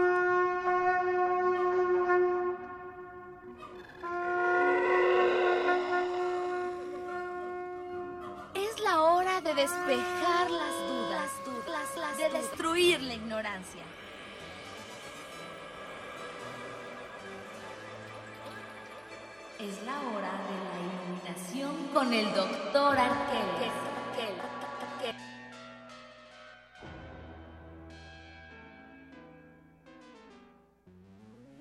Quiero recibir a nuestro estimadísimo doctor Arqueles con los comentarios que nos envían por WhatsApp. Gracias por estar aquí, doctor Arqueles. Gracias. Dice Fátima, la distancia depende mucho de las personas. Es fácil decir cuando se vive lejos de algún ser querido, ya sea familiar, pareja, sentimental o incluso amigo. Pero si hay algo bueno de la actualidad, son las redes sociales que nos acercan a esas personas que tanto apreciamos y hasta las que nos caen mal. Jaja. Saludos mis estimados mordelenguas, soy Fátima Narváez y sinceramente está bastante bueno su- eh, el tema del día de hoy. La dirección donde vivo no va, muy bien, pero los escucho desde la delegación Miguel Hidalgo en la Escandón. Saludos a Fátima Narváez. Escandón Miguel Hidalgo. Saludos, saludos. Querido doctor, bienvenido. Qué bueno que nos comenta. Le leo los otros mensajes. No, no, te tengo una pregunta, Mario Conde. Ay, a ver, doc, dígame. ¿Cuál es la distancia entre tu nuca y la punta de tu nariz? ¿En centímetros? Nada más contéstame la pregunta, Mario Conde. salchichas? En, es una salchicha y... Y media. y me- no, sí, una salchicha y media de, de salchicha estándar de salchichonería. O una, una, o una jumbo de, de, De esas Cinépolis. salchichas Frankfurt, ajá. No me pregunten cómo lo sé. ¿Qué, qué pasó, Mario? ¿Qué, qué pasó con esa respuesta? Yo estoy, yo estoy de acuerdo con la respuesta, doctor Arqueles.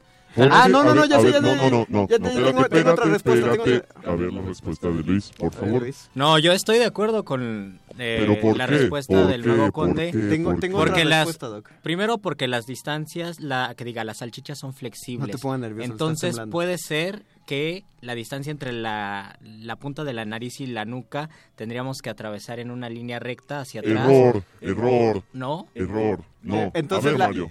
la distancia entre mi nariz y la nuca es la circunferencia de la Tierra. En efecto, por lo tanto son 12.742 kilómetros la distancia exacta entre tu nuca y la punta de tu nariz. Claro, porque una, una pelotita que saliera de mi nariz tendría que viajar todo eso para llegar hasta mi nuca. Es por eso que dicen que si Superman arroja una piedra con toda su superfuerza, la piedra le regresa y lo mata, ¿no? Por la espalda.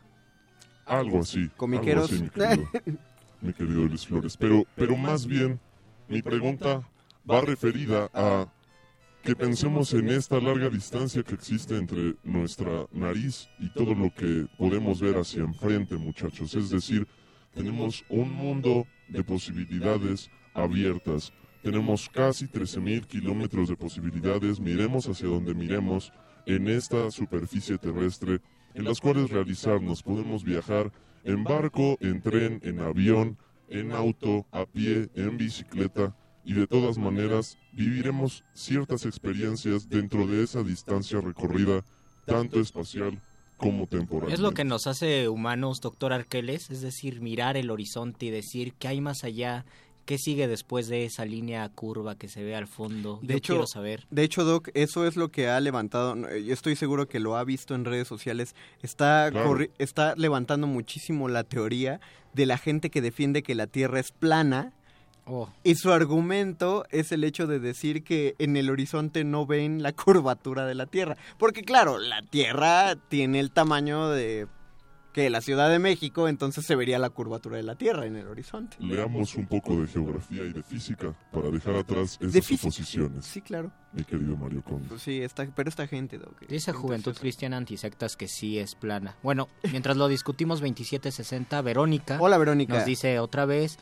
Oriente, entonces Oriente no veía a Occidente como una cultura mística, sino tal vez como una cultura muy banal. Yo pienso lo que dijimos al principio, que no es que lo viera banal, sino lo importante era su cultura y era más difícil tener interés, curiosidad. No, no, no lo desdeñaban, creo yo. Doc. Eh. Oriente no desdeñaba Occidente, simplemente sabían que estaba ahí, pero pues sí, lo que acaba de decir Luis, no tenían otros problemas, no les causaba gran misterio, pero Occidente, yo creo que el extrañamiento radica en que O- Occidente siempre se, con- se, se consideró el centro de la Tierra, el centro del universo, entonces todo lo que fuera lejano a ellos era místico, mágico y exótico. Por supuesto. Y en términos, digamos, filosóficos y sociales, las culturas orientales, por el desarrollo de sus propias formas de pensar, que siempre están cercanas al desapego, a dejar fluir, a soltar, a diferencia de los occidentales que siempre buscamos tener, obtener, ganar, eh,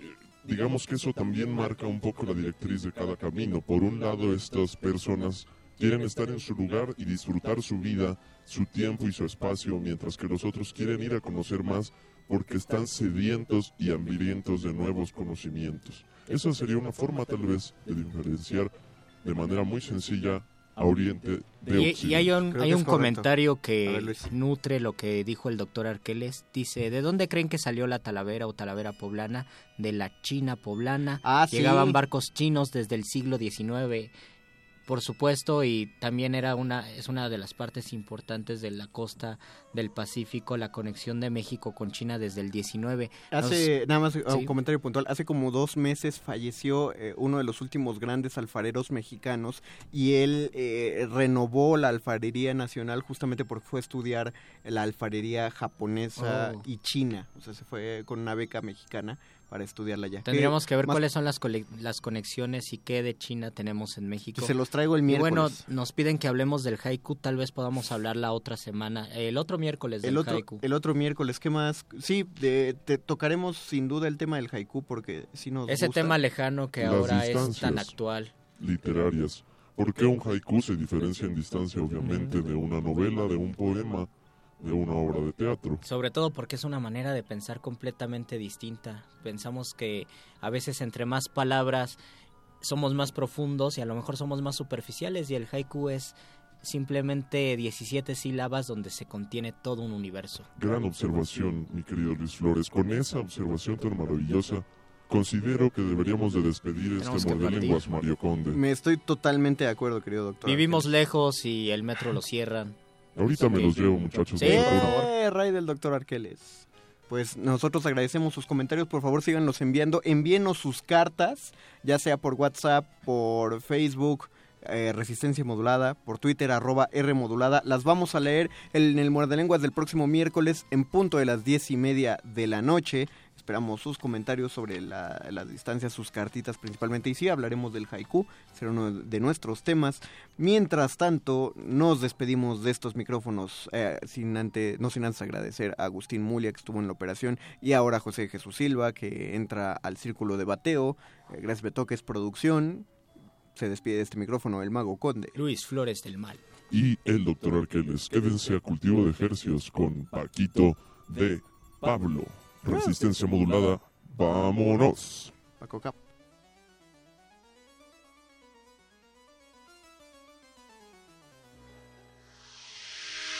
Somos unos preguntones alegres e insatisfechos, que en la radio damos hechos y más interrogaciones. Aquí están los mordelones de la más sensible fibra, aquí un libro es quien nos libra de la existencia falaz. Todo eso y mucho más en el muerde lenguas vibra.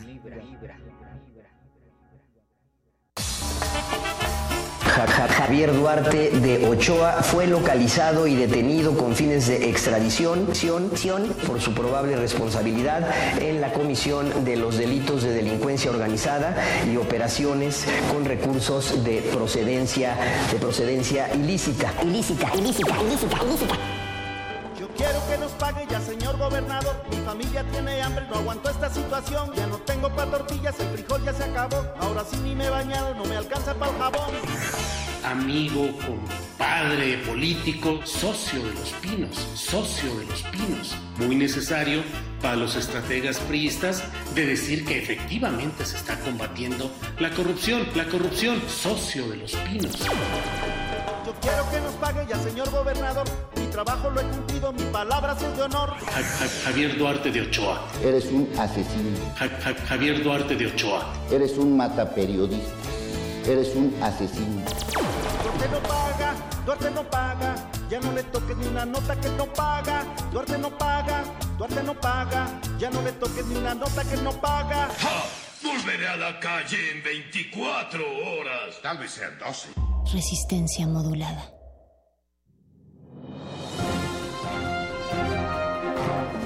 Esto es un corte informativo para la resistencia.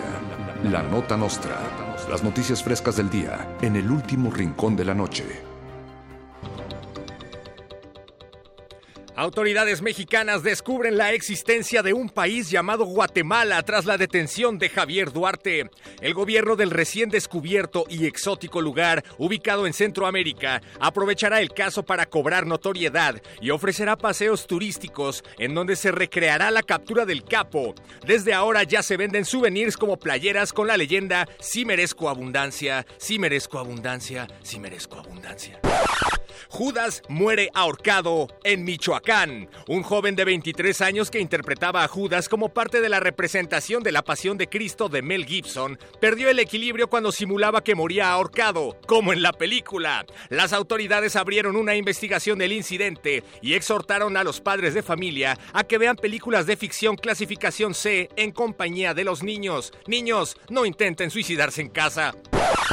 Explota el servidor de las páginas pornográficas YouPorn y Xvideos luego de que transmitieran el partido entre los Pumas y los Tigres y en el que los Pumas recibieron un ultraje de magnitud 4 a 0. Ambas páginas emitieron comunicados en donde dijeron que si bien están al tanto de que sus contenidos son de carácter francamente pornográfico, no apoyan la violación ni ninguna forma de violencia sexual contra felinos. Aprovecharon para mandarles sus condolencias. Nosotros se las enviamos también. Prominentes priistas se pronunciaron en redes sociales a favor de la detención del prominente priista Javier Duarte por actos de prominente priismo, como enriquecimiento ilícito y lavado de dinero. El PRI llamó a votar por el PRI y declaró que en caso de volver a ganar las elecciones, hará todo lo posible por evitar que el PRI cometa más actos de priismo contra la humanidad. Fuentes cercanas aseguran que Duarte en realidad fue expulsado del partido y detenido por escuchar discos de Ricardo Arjona. Por corrupto, por ladrón, porque su abundancia crece, Javier Duarte sí merece habitar en la prisión. O quizás por la elección, este hecho es muy notorio, y estando en el reclusorio podrá cambiar su destino, porque pasa de cochino a ser un chivo expiatorio.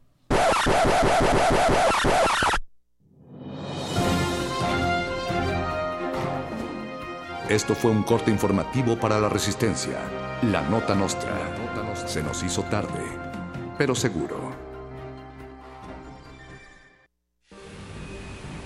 ¿Qué es la paz? ¿La paz es que se acaben los combates guerrilleros? ¿O la paz es que dejen de morirse 400 niños al día? 400 niños al día. La paz es que sigan deambulando por las capitales del país dos millones de personas, dos millones de personas, hambrientas, desesperadas, hambrientas, desesperadas. La paz pasa por la justicia social. Por ahí es donde pasa la paz. Miremos hacia el pueblo, miremos a las soluciones del pueblo.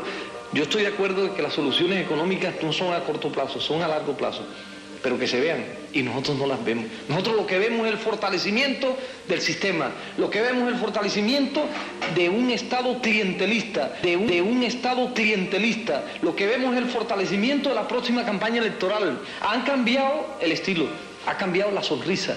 Pero este país no vive ni de la sonrisita de un presidente ni de las buenas intenciones de un presidente. Queremos hechos. Resistencia modulada. Resistencia modulada. La noche modula. La radio resiste.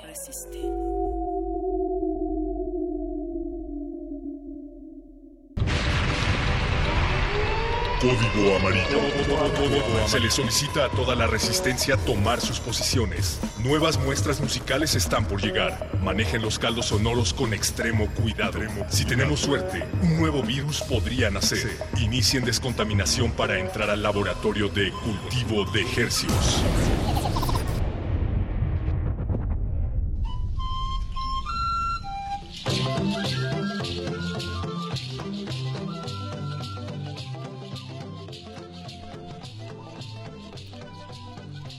Organismos audiosensibles inmersos en la cotidianidad de regreso de una Semanita Santa. Bienvenidos sean ustedes al Laboratorio Sonoro de Resistencia Modulada, cuyo nombre es Cultivo de Ejercios. Transmitimos en vivo desde Radio UNAM con 100.000 watts de potencia. Esto es XEUN. Y llegamos al mundo entero a través de nuestro portal en línea www.resistenciamodulada.com. Les saluda desde estos micrófonos Paco de Pablo. Y esta noche mi colega de, pues de, cada noche no, no, pues no ha regresado de esta Semana Santa. Está, se decidió dar un par de días más. Bien merecidos los tiene mi querido Apache o Raspi. Dicen acá del otro lado de cabina que no los tiene nada merecidos. este, pero bueno, no entremos, no, no entremos a debatir estos asuntos. Y por eso le doy la, la bienvenida a a la, a la otra tercera parte de, cultivo de ejercios, que si bien no escuchan normalmente su voz, siempre está aquí al pie del cañón. Se trata de nuestro querido Eduardo Luis Hernández Hernández. Hola Paco, ¿cómo estás? ¿Cómo, están chicos de Resistencia? Bienvenido, gracias por aquí hacer la mancuerna, amigo, porque... Ah, me siento mal porque no, no me aprendí el intro. ¿No te aprendiste el intro? No, no hice la tarea, pero, pero para la próxima. Para la próxima, es un mantra, ¿eh? No, es un, es un mantra que se tiene que decir siempre al inicio de cada cultivo de ejercios que, bueno, como tal vez lo, lo, saben o tal vez no lo saben, este es el espacio de resistencia modulada donde, donde damos voz a la gente que está detrás de la creación de, pues de melodías, de armonías, de ritmos emergentes, frescos, recién saliditos del horno. Eh, jóvenes. jóvenes, jóvenes, emergentes, la gran mayoría mexicanos, pero, pero no, no, hay muchas excepciones. Hemos tenido a gente de, de varias partes del mundo y hoy es una de esas noches en las que pues estamos contentos de presentarles frente a sus oídos a un proyecto de un joven colombiano cuyo nombre es Maré, a quien le damos la bienvenida, ya está aquí en la cabina, vamos a tocar unos temas en vivo, bueno, más bien él, yo no voy a tocar nada, yo tampoco, afortunadamente.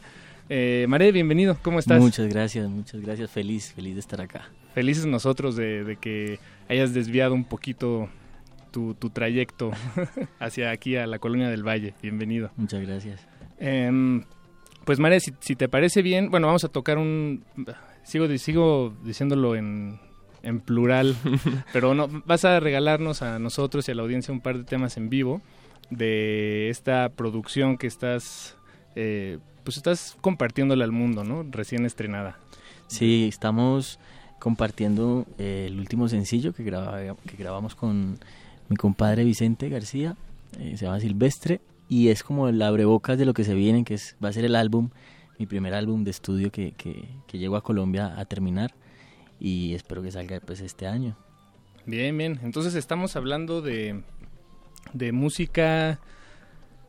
Eh, si la música es un pan, tú ahorita lo que tienes es, son, es la, la receta, ¿no? Digamos. Pero todavía se está horneando. Ahí están los ingredientes, pasando, pero digamos que ya en ese, en ese CD que está ahí de promo, que hay cuatro temas, está como el, el, la degustación. La degust eso, ok, ok. Para lo que viene, que es el plato fuerte, pero... que, que, que va a tener un poquito de todo eso. Perfecto. Algo así, sí. Me da mucho gusto, Mare.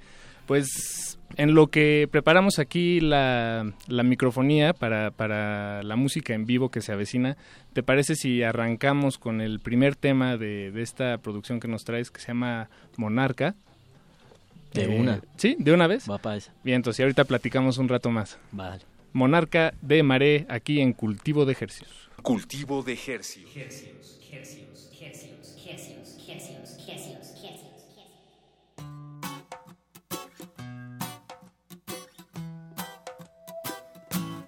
Ayer la noche nuevamente me dejó soñarte. Apenas desde lejos sin poder nombrarte. Tan real como imaginable. En tu recuerdo puedo amarte. Wow.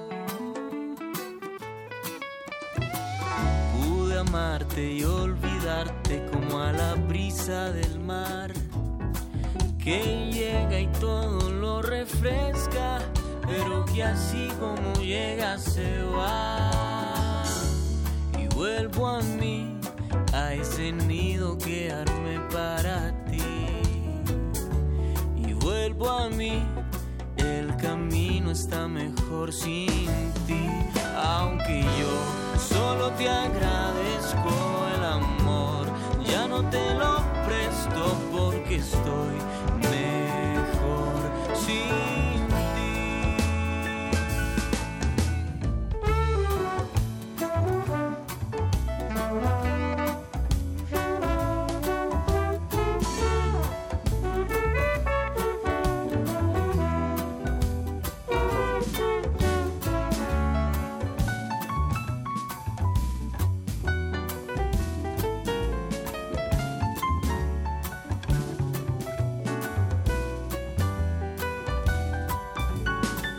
Ayer la noche nuevamente me dejó soñarte.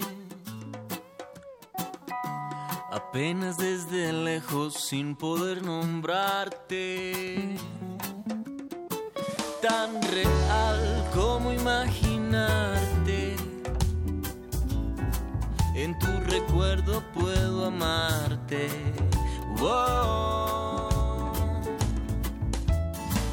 Y en mi memoria hoy tu sonrisa se enmarca.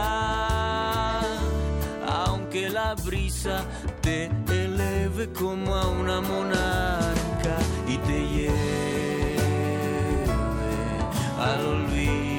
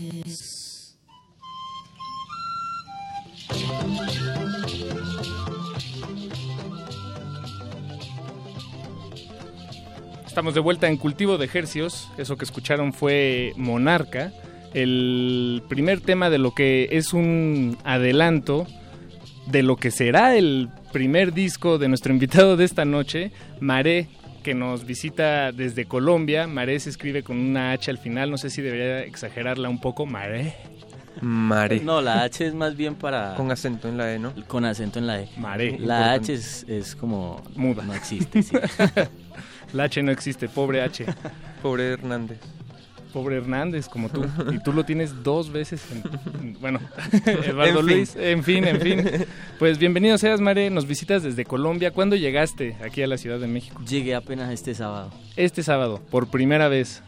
Por primera vez feliz, no, ya el- me bajé del, del avión y que de una sentí como la, el- cómo me atrapó esta esta ciudad así. ¿Ah, sí? No, pero no es no es no es cuento, es Me ha como pasado. que de verdad ah, siento que me va a tocar venirme a- o más de seguido o a vivir acá porque Ah, bien. sentí mucha conexión. ¿De qué ciudad eres en Colombia? De Cali. De Cali. Cali, oh, Colombia. cool. Es como norte, eh, costa.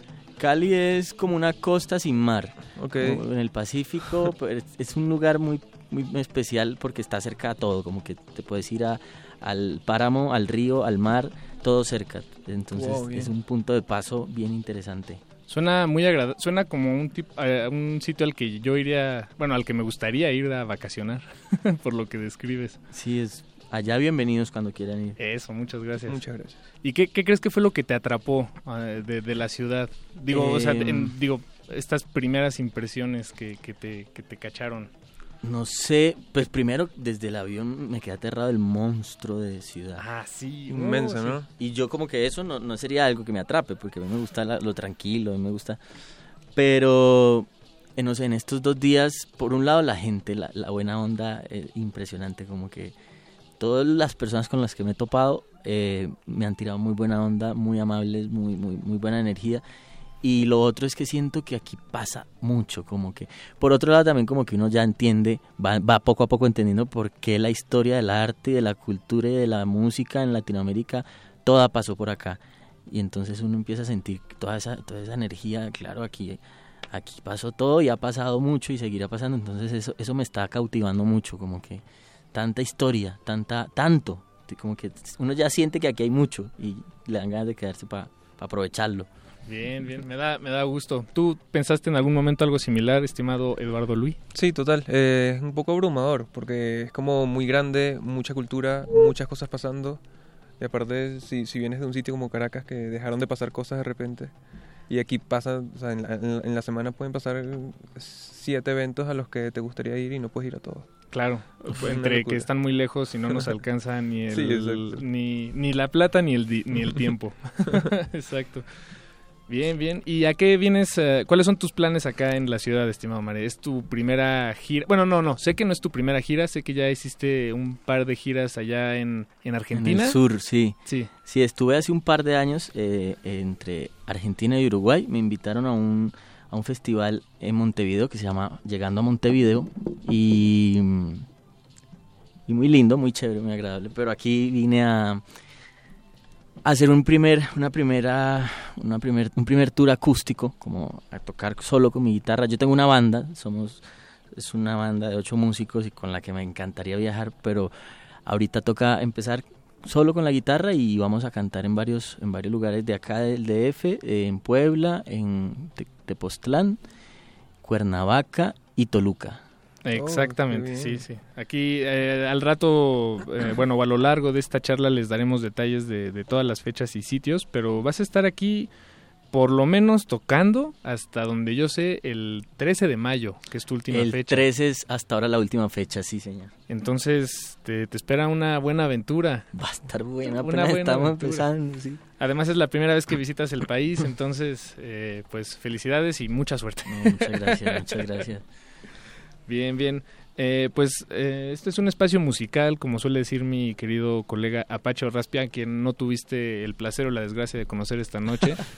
pero, Pero pues hagamos eso, hagamos esto un espacio musical. Em, nos encantaría mucho que tocaras un par de temas en vivo, ¿te parece? Y hay, hay una guitarra, yo no sé. Eso se usa, ¿no? La guitarra se usa. Hay que usarla. Y tú sabes cantar, ¿no? Hay una guitarra, claro que sí. ¿Qué vas a tocar, estimado Mare? Bueno, podemos empezar con Silvestre. Silvestre. Ah, bien, bien.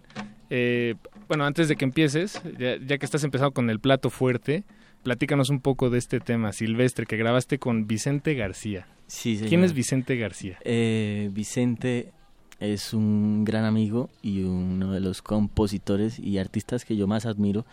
Eh, tuve la fortuna de, de, encontrármelo en el camino y de conectarme de una manera muy, muy, muy especial. De, de mm, llegó en un momento bien importante en el que yo estaba un poco como abrumado por muchas cosas de esto del mundo de la música, pero con ganas de hacer canciones y él llegó simplemente a reafirmar eso, como hermano, ustedes tienen que seguir haciendo canciones y ya, y, y precisamente después, pues se dio una amistad muy bacana, muy bonita, y al rato, en una playa por allá en Santa Marta, en Colombia, eh, terminamos con varios amigos músicos cantando, y yo canté esta canción, y el hombre por allá haciéndole una segunda voz, yo no lo puedo creer porque yo me volví casi fan de, él, y casi no, me volví muy fan de, sus canciones y escucharlo a él cantando una canción mía para mí fue muy loco.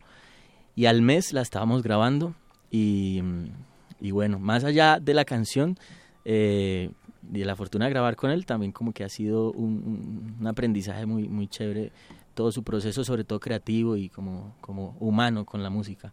Entonces, bueno, aquí va Silvestre. Silvestre.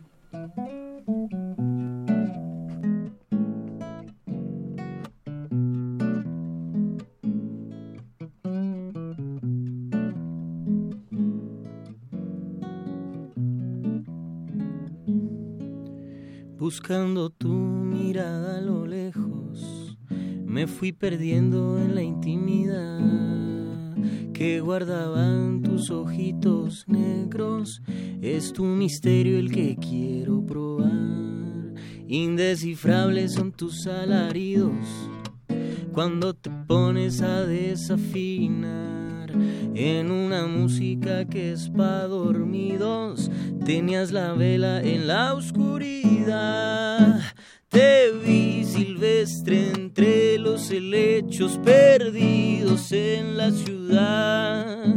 Bailaba sola y yo te miraba, pero tú ni cuenta te dabas. Pero tú ni cuenta te das que yo te amo tanto que no sé cómo explicar que vienes con entre el viento y el andar, que yo te amo tanto que no sé cómo explicar. Y que vienes con mi canto entre el viento y el andar.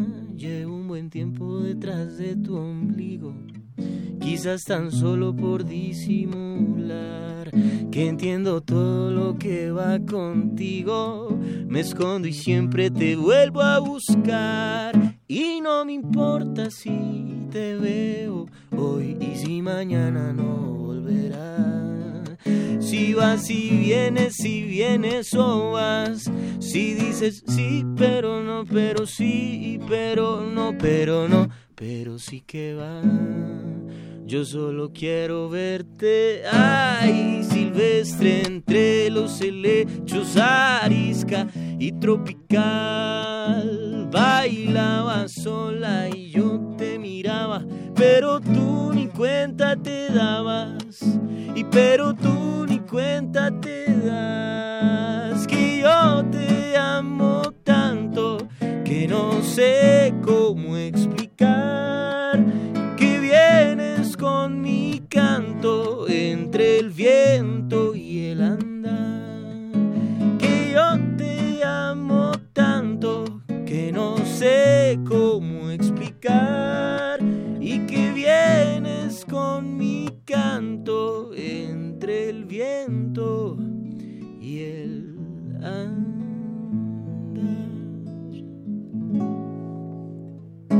vivo de Hercios. Hercios, Hercios, Hercios, Hercios, Hercios, Hercios, Hercios. Aplausos radiofónicos.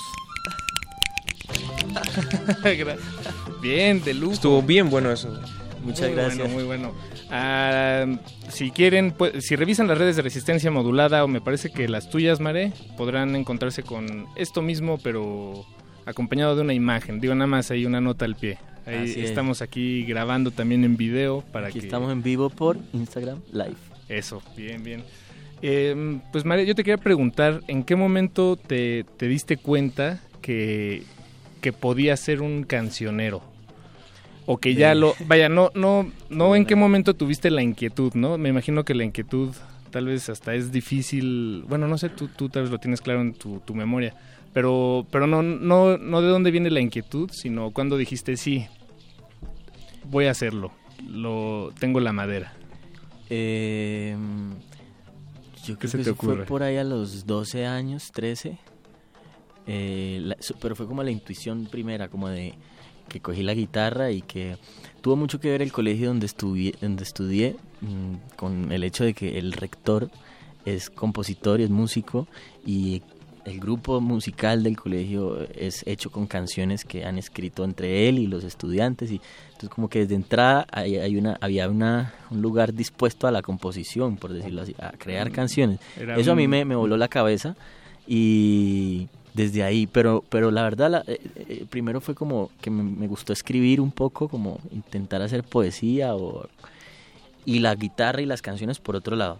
Ya el momento donde salió una primera canción, sí fue ya casi terminando el colegio, casi entrando a la universidad, y tuvo un poco que ver el señor Jorge Drexler. Ah, bien, Eh, bien. eh, fue una gran influencia en querer hacer canciones, sí, fue entre muchos otros artistas, pero él, él fue alguien como... Y... Ad- Además se- son cancioneros, digo, gente como Jorge Drexler, que ya, bueno, a mí también me gusta pensar en, en estas personas como, como cuentistas también, o sea, es...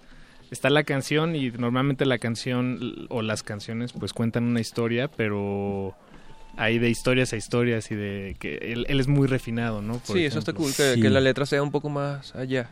Sí, Hiciste sí, sí. Un, un cover, en, en- lo vi en tu canal de YouTube, de Jorge Drexler justamente. Ah, sí, ¿De esa, qué canción era? Mi guitarra y voz. Oh, Ah, guau, guau. Sí, esa bien, fue una de las canciones, tema. fue la primera que escuché de él y que me, me, me voló, me, me conectó mucho porque me pareció... ¿Es, pues, la, es la que empieza, esto que estás oyendo ya no es mi voz? ¿O No. esa es otra? Esa- es la que es estoy- como hablada. Que viva la ciencia, que viva la poesía. Ah, que sí, viva claro, 100.000. claro, Claro, yo empecé a escuchar eso, yo decía, y, y, y, y esa, eso es lo que me cautivó de Drexler, como que la, la cantidad de maneras que tiene de entrar a la canción. Él tiene desde, lo, desde una canción medio hablada tirando al hip hop o, al- o a lo hablado o al rap o al- otra canción desde lo escrito como, como una décima perfecta, como desde, lo, desde la poesía, otra canción más desde los coros, desde la melodía. Entonces como que eh, a mí me encantaban muchos compositores y todavía, de, y, mujeres, pero él siento que le dio un giro y, y refrescó la idea del cantautor y me, y me hizo dar ganas de, de- de empezar a hacer canciones de, y explorar por varios lugares. Bien, bien, bien. ¿Y cómo, cómo, cómo empiezas? Uno? Bueno, pues me imagino que escribiendo, ¿no? Tal cual, eh, desde... Mira que eh, en mi caso creo que empecé al tiempo, como un proceso de coger la guitarra la y salieron los primeros acordes y mm, sale uno como balbu- empieza a balbucear como- y de ahí van saliendo las palabras. Y, ah, por Casi ejemplo, siempre el proceso me, lo- me sale así, pero pero le he preguntado a amigos, amigos compositores, a- a- casi intento siempre preguntar cómo es el proceso de cada uno y ahí me encuentro con experiencias muy distintas y, y eso es lo bonito, como que siempre hay maneras distintas de entrar a, a crear. Claro, exacto. Ah, ahorita que tomaste la guitarra y tocaste un par de acordes, ¿crees que esos son los acordes que, que tocas sin pensar? Eh, es decir, si te digo ahorita, toca un acorde sin pensarlo, ¿qué, qué sale? Eh, digamos, Pues un fue eso, fueron esos y, y esos son los Sí. de la primera canción que hice, Bien, que es Amanecer. Eso, em, digo, yo no sé tocar la guitarra, pero me imagino que dice mucho de ti. ¿No? Los acordes con los que uno... Sí, eh, siempre busco como armonías. Como una memoria muscular Sí, ahí. como una, como una armonía muy tranquila que me Eso. genere ganas de, de que me relaje a mí mismo para poder sacar algo como que algo así. no, bien, bien, bien, bien. Em, pues, ¿qué? ¿Más, ¿Más música, estimado? Música Eduardo siempre Luis? está bien, Te noto un poco inquieto por, por otra, otra melodía. Necesitamos más música. ¿Qué, qué nos vas a regalar, estimado? Em, Eh, tal vez... Amanecer, eh, puede ser, ya que- ¿Amanecer? sí, Amanecer sí. y despedimos la emisión con Entre tus dientes en vivo. O con Silvestre. La versión grabada. Con que ahí está la versión Ah, bien, grabada. perfecto. Bien, bien. Este, pues sí, amanecer. una. Vamos con Vale. amanecer de una vez, de una vez, para que no, para que la audiencia esté bien consentida. Buenísimo. Ah, la del disco, perdón. Ah, no, sí, no, me, me refería a una, una tú ahorita. Aquí mismo ya. nos quedamos, nos quedamos viendo. Es que listo, va. Como, pues vas. Aquí va a amanecer.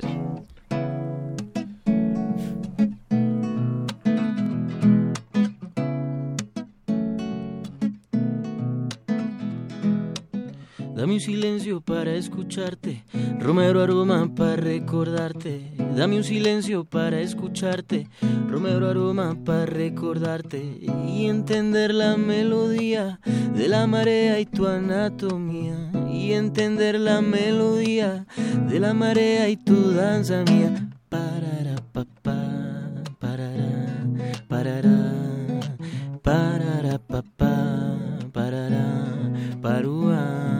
Amanecer sobre tu piel y anochecer pensándote.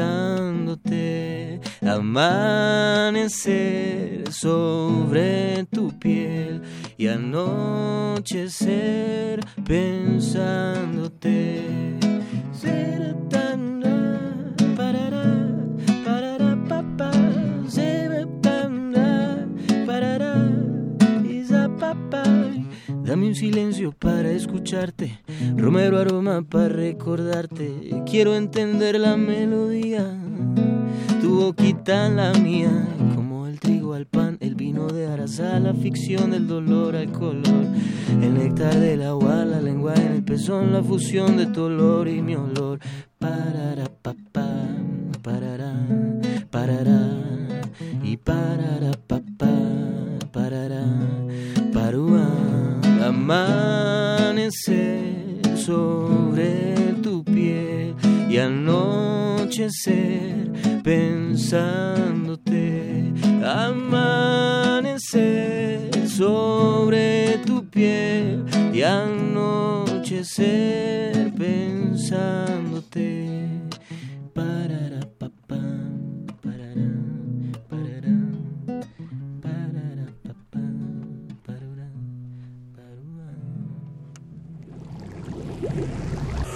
Cultivo de hercios. Más aplausos radiofónicos. Eso fue Amanecer. Amanecer. Esa fue la primera canción que escribí. En, ya en, digamos, en esta... Como Maré. Como Maré. Sí, sí, sí. ¿De, de dónde viene Maré? Bueno, eh, el, porque Maré no es tu nombre Ajá. de nacimiento, eh, es el nombre con el que te das a conocer como... Mi nombre es Federico. Tu nombre es Federico. Y Maré me pusieron en capoeira. Yo practicaba, mm, empecé a practicar capoeira como a los 12 años, más o menos al tiempo que empecé a hacer música, que me encontré con la música. Y en capoeira hay una tradición de poner, un, de poner nombres como apodos, como ap- apel- se dice apellido, apellidos. Y a mí me pusieron Mare, que es la marea, que viene y va y que Ah, crece y baja y como que, como que así por, soy. Por alguna razón en particular, sí. Claro, que- los nombres se los, se los ponen por, por alguna particularidad de la manera de ser o de, lo- de algo, como cuando uno pone un sobrenombre a él. Claro, claro. Y, mm, y desde ahí muchos amigos me dicen Maré y bueno, ahí quedó Maré. De ahí lo retomaste. Bien, bien. Bueno, más bien de, de ahí viene. Bien, bien. Em, hace rato nos, nos decías que cuando tal vez ya comenzaste a hacer esto de en forma y con cierto rigor, bueno, no sé si... eh, Rigor no es la palabra que tú usaste, yo la estoy metiendo. Pero sí, Eh, pero también con, con, como con... Sí, esa palabra está buena, con rigor, con ya como con se- más seriedad, Exactamente. más Fue cerca de, de cuando estaba estudiando la carrera. eh, y bueno, tú nos... eh, pues, no- es, es sabido, si uno se mete ahí a buscarle, que tú estudiaste antropología. Sí, sí, sí. Y hay algo de eso ahí en... en pues en tu vida de, de hoy en día, ¿hay algo ahí que, que Bueno, siga yo, siendo yo eco? todavía no, no me he graduado, no, no. Bueno, no pasa hace, nada. Hace, me tuve que haber graduado hace un tiempo, llevo muchos años estudiando esa carrera, pero Estás sí. en radio universitaria, ¿eh? No, te preocupes, hay muchos. Hay, profesores lo es que escuchando. Me falta nada, me falta muy poco, pero, pero no, la carrera, la antropología ha sido de- sin duda, eh, yo creo que la única carrera que yo habría estudiado y por Ah, eso la estudié Bien, es, bien. es como me parece una maravilla eh, la, la posibilidad de, de, de- pensar como en relación con todo, es como la continuidad de la filosofía, yo creo que es poder pensar, poder relacionar una cosa con la otra, poder tener diferentes puntos de vista, me, me enseñó a como a querer, a- a ser más riguroso con la investigación, a mí siempre me ha gustado como investigar un poco con la música, con, con las cosas y como que el rigor científico y de la y de la investigación me lo despertó y de la curiosidad y de querer conocerme con la gente y de querer saber que hay un poquito más allá de cada cosa que uno le, que uno ve y en y en y en Mare claro la antropología ha sido fundamental para para todo para el mismo la, la- como concebir el mismo proyecto como eh, el concepto la idea la- la- para la composición pues no no porque son cosas distintas pero Claro, sí sí claro. sí sí sí me ha aportado muchísimo Y en- entonces hay dos partes, digamos, o sea, bueno, por un lado está tu, tu amor por la, la música, la composición, eh, la canción, y por otro lado está la antropología. O sea, son dos partes muy importantes en tu vida. Sí, y las dos tienen en común pues esa, esa como eh, esa sensibilidad de, de, lo humano, aunque suene redundante, que suene obvio, y es esa sensibilidad al otro y a querer eh, no solo- Entender, ¿no? sí, no, y compartir y como como que al que hace canciones yo creo que le duele igual la injusticia que al que al antropólogo o que o que al que o al científico social o al humanista como que hay esa sensibilidad de, de, de preocuparse por por el otro o por la otra Claro. todo por la otra no por todos, ¿no? por todos por todos Preocuparse por todos. Bien, bien. Em, Mare, pues tienes una larga lista de fechas que, que vas a tener aquí de presentaciones en vivo. ¿Es la primera vez que te presentas tú solo con La- tu guitarra? Bueno, eh, en, en una gira. No, Uruguay y Argentina, estas, estas salidas, estas primeras salidas internacionales han sido así, acústico, guitarra al hombro, eh, con la intención de volver con banda después. O sea, a México tengo que volver el próximo año con mi banda. Y de pronto este vuelvo otra vez solo con la guitarra y sí, acústico, eh, solo guitarra y voz. eh, arrancamos mañana. Mañana, mañana, eh, martes 18, vas a estar en Los Insurgentes. Los insurgentes. Ahí me hablaron que es una pulquería y que el la pul- pulque es una bebida buenísima que tengo que Ah, probar. claro, no, sí, claro. Está, los insurgentes están ahí Bueno. sobre insurgentes, la pulquería Los Insurgentes. Eh, es un sitio, es- yo creo que te va a llamar mucho la atención. Cuatro pisos, eh, Está o cool, está cinco, no cool. sé. ¿Sabes dónde vas a tocar? ¿Qué, qué sitio específicamente? Porque entiendo que hay como una terraza, hay un salón donde No sé exactamente Bueno, digo, si, con- si llegan a, los- a la pulquería, eh, será cosa de encontrarte, ¿no? De De, una, buscarte y de, de encontrarte. Y el pulque sí tienes que probarlo. Es como una bebida que parece como leche, pero con una textura mm, de moco, más o menos. Yo te recomiendo que pruebes primero de sabores. No directo el natural porque... es ¿Y ¿Lo hacen de un cactus? Eh, sí, es natural, pero no sé de qué planta viene. Ok, pero es baboso como... Sí, es baboso, baboso, baboso. Uh, bueno. Tienes que No, probarlo y nos cuentas. sí. vale, la, vale la pena probarlo. Eh, también va a estar el 21 en Puebla, el 29 en el Caradura, aquí en la Ciudad de México, en la colonia Condesa. El El Caradura. 11 de mayo en Café UNAM. El 12 te vas hasta Tepoztlán, que suena muy lejos. Dije hasta Tepoztlán, pero en realidad está bastante cerca. Y el 13 en Cuernavaca. En Cuerna. Por cierto, no sé si, bueno, ya te contarán seguramente, pero el alcalde de Cuernavaca solía ser una estrella de fútbol. es algo bastante surreal, pero ya te contarán ahí de, de Cuauhtémoc El actual alcalde fue Sí, futbolista. sí, pero es, no es una, no es una historia, no, supongo que no es chistoso. sí, no, no. Pero, pero bueno, es, es lindo Cuernavaca. Maré, pues compártenos tus redes sociales, por favor, cómo te encontramos. ¿Cómo- Sí, por eh, Facebook, Mare M-A-R-E con acento H al final. Y bueno, en Instagram igual, aunque también está um, arroba Mare Music, arroba raya al piso ra- Mare Music. Pero si ponen Mare normal como suena, Ahí lo- con, la, con el acento en la E y la H al final, Mare. Eh, ahí en todo, en Spotify, en Twitter, en Facebook, en YouTube. Ahí la, es clave la- la- el acento en la E. Claro, Si, si sí. no le ponen esa tilde, eh, Hay un sello discográfico, me parece que... aparece de pronto otra cosa. Sí, Eh, Sí, El- aparecen otras cosas, ex- exactamente. Y me parece que también te pueden localizar al 3127 200484. Bueno, es el teléfono que está en tu página de Facebook. Se me hizo interesante que lo compartieras. Que- que- que Ese, ese- existe. ese es mi teléfono de Colombia, pero aquí hoy compré eh, un- una línea mexicana. Mexicana. Ah, bien, bien. Porque, pero no me la sé. pero- No, no, está bien, en bueno, realidad no, por es- Facebook, por, por, por Instagram, es perfecto. Sí, no, es la primera vez que doy el teléfono de, de un invitado al aire, pero dije, pues si lo puso en Facebook, me imagino que yo también lo puedo decir. no, de lujo, María. Pues qué gusto tenerte aquí, que nos acompañes. Eh, vamos a despedir esta emisión con el tema que tocaste hace rato. Eh, sí, en eso, en eso quedamos, Silvestre, Silvestre, sí. pero la versión de estudio ya con tu con los miembros de la banda. Ok. Eh, muy recomendable, por cierto. Hay una versión que pues, mm, se quedó en el tintero, pero invitamos a la audiencia a que la, la revise. Entre tus dientes hay una versión en vivo Sí, sí, sí. muy buena, buena. en la que... ¿Les gusta? ¿La escucharon? Sí, claro.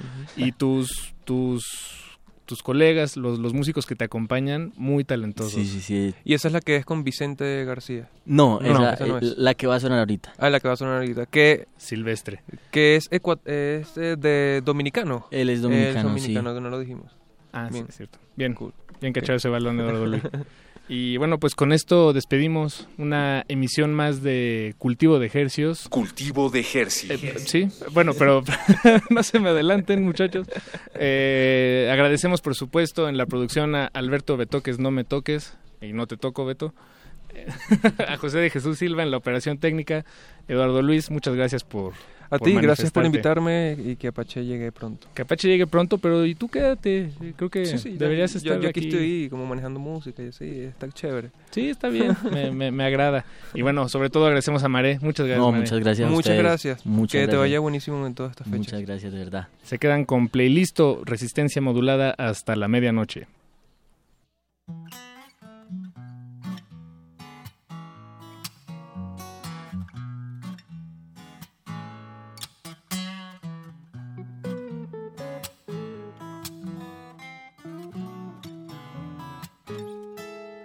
Buscando tu mirada a lo lejos, me fui perdiendo en la intimidad que guardaban tus ojitos negros. Es tu misterio el que quiero probar. Indescifrables son tus alaridos cuando te pones a desafinar en una música que es para dormidos. Tenías la vela en la oscuridad.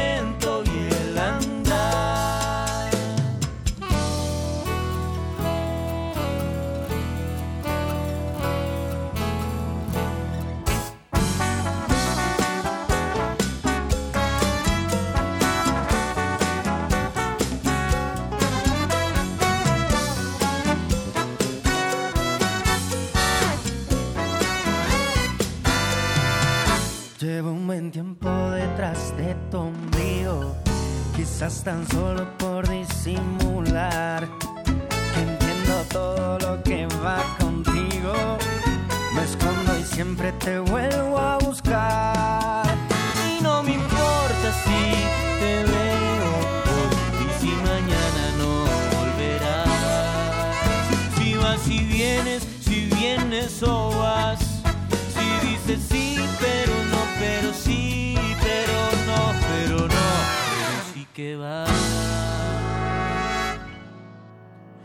solo quiero verte. Ahí, silvestre entre los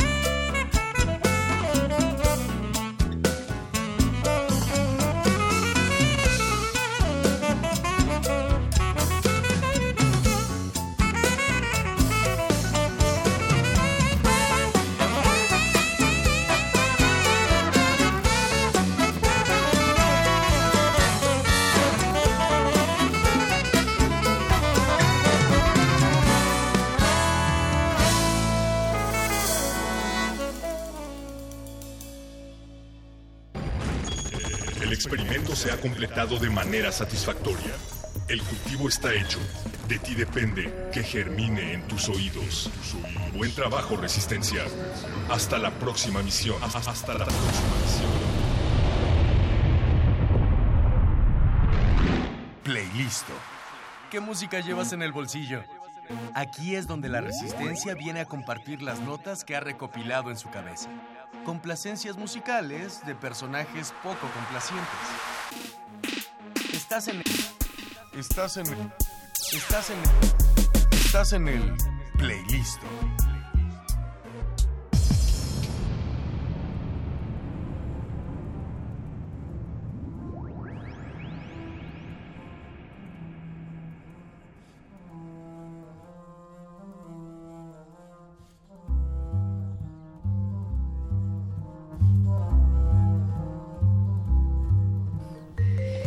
Esto es Playlisto en resistencia modulada.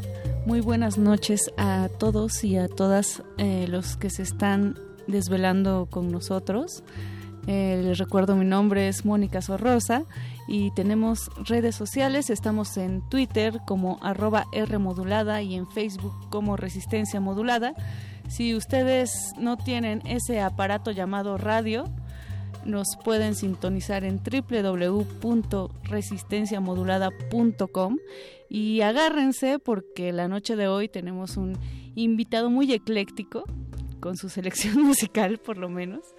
Él es eh, Ángel Armenta López. Muy buenas noches Ángel, ¿cómo estás? Hola, muy bien. Encantado de estar una vez más aquí contigo. Eso, una vez más y varias, Sí, que varias. se repitan. Eh, la vez anterior, por cierto, yo ya había, te había presentado como periodista, gestor cultural, pero quiero que esta vez tú, tú lo hagas de una mejor manera, por favor. Preséntate ante todos los oyeristas de esta noche. Pues sí, como bien lo dices, eh, ahí estoy en el ámbito periodístico, sobre todo musical, cultural. Soy gestor. Y bueno, ahora vengo en el papel de, de director de festival. Eso. Este festival de Heterodoxias. El Festival de Heterodoxias, que ya tiene un ratito, ¿no? Trabajando, chambeando. Pues sí, vamos, es nuestra segunda nuestra segunda edición, aunque es el tercer año que, que presentamos la, la propuesta ya al público, pero ya como, como festival, el segundo año.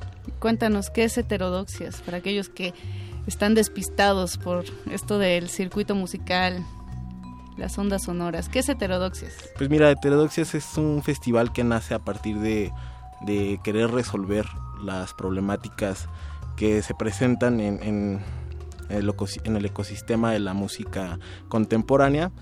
Y bueno, eh, vamos desde tres ejes, que es los medios de comunicación, eh, la música en sí, y cómo crear nuevas herramientas para de trabajo para seguir creciendo y tener un ecosistema mucho más sólido, eh, mucho más colectivo y que pueda comprender las necesidades y las claves que se necesitan pues para tener una, una consolidación mucho más plena.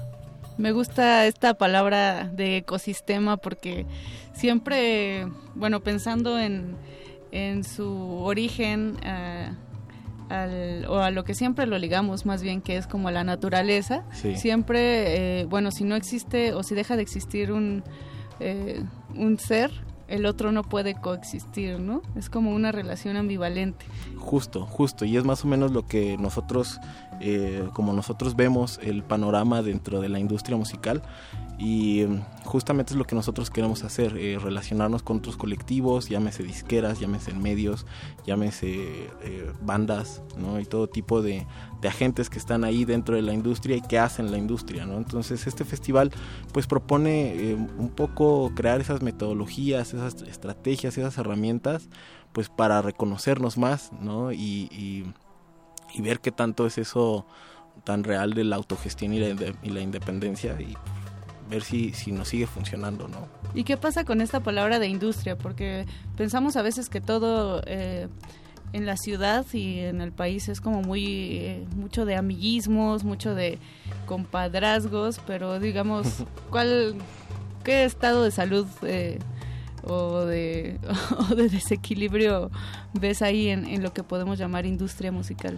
Pues es una palabra muy satanizada en realidad, sobre todo en el sector cultural, donde seguimos creyendo que, que la cultura no es un producto, ¿no? Y hay quien lo defiende desde unas trincheras muy interesantes, pero la realidad es que tenemos que, que encontrar nuevas formas para, para hacer que esto siga creciendo y se siga desarrollando y se siga produciendo y consumiendo, ¿no? Entonces, eh, hay que encontrar las fórmulas para que ciertos conceptos cambien y empieza, empiezan a tener una interacción donde eh, se empiece a sanar eh, muchos vicios que se han tenido, ¿no? Esto de los amiguismos que dices, o el consumo por el consumo.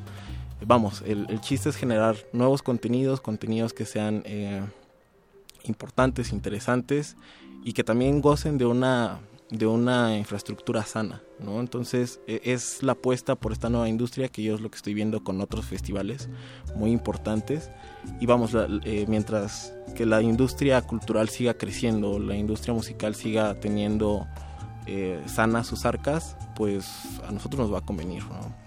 Claro, si eres músico, di no al pago con caguamas. Si eres, si eres periodista, di no al chayote. Exactamente, exactamente. Sí, pues, pues me gusta, me gusta esta forma de pensar, de replantear y de, sobre todo, eh, regenerar, ¿no? El tejido que se está dando a través de las ondas sonoras. Creo que es una iniciativa eh, bastante noble, sobre todo, y bastante pues reconocida, o debe serlo, debe ser reconocida. Vamos a hablar más de Heterodoxias Festival, si te parece. Perfecto. Pero antes, pues escuchemos un poco de la selección musical que nos traes para esta noche. ¿Qué te parece eh, si nos platicas un poco de Christian Loeffler, que es el primer track que elegiste? Sí. Eh, ¿Por qué elegiste este track? Pues mira, creo que está bastante suave para empezar la noche y los que nos van a acompañar a des- desvelarse un poco, pues pueden ponerse las pilas con este músico inglés, Ujú. que este este disco creo que es el Alaska Young y es un, es un muy buen disco. Y por ahí nos vamos a ir con, con la onda alemana. Con Steve Reich, Sí. ¿cierto? Sí. que también es un compositor eh, minimalista, que le gusta ahí juntarse con figuras como Brian Eno. Sí, justo. Yo lo, lo descubrí gracias a este festival precisamente en Berlín llamado Atonal. Increíble presentación, entonces creo que es buena es buen inicio. Uno descubre muchas cosas en esos conversatorios y festivales. Así es. Venga, pues vamos a escuchar a Christian Loeffler y a Steve Reich y regresamos a playlist de resistencia modulada. No le cambien.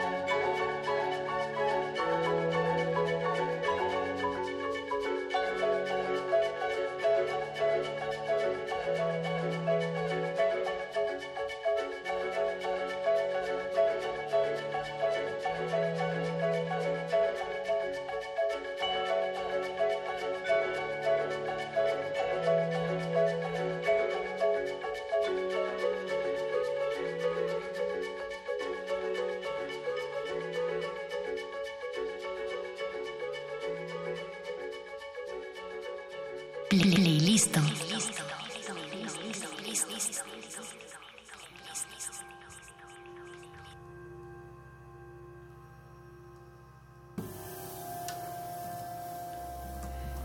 Estamos en playlist de resistencia modulada con Ángel Armenta, el cerebro detrás de Heterodoxias Festival.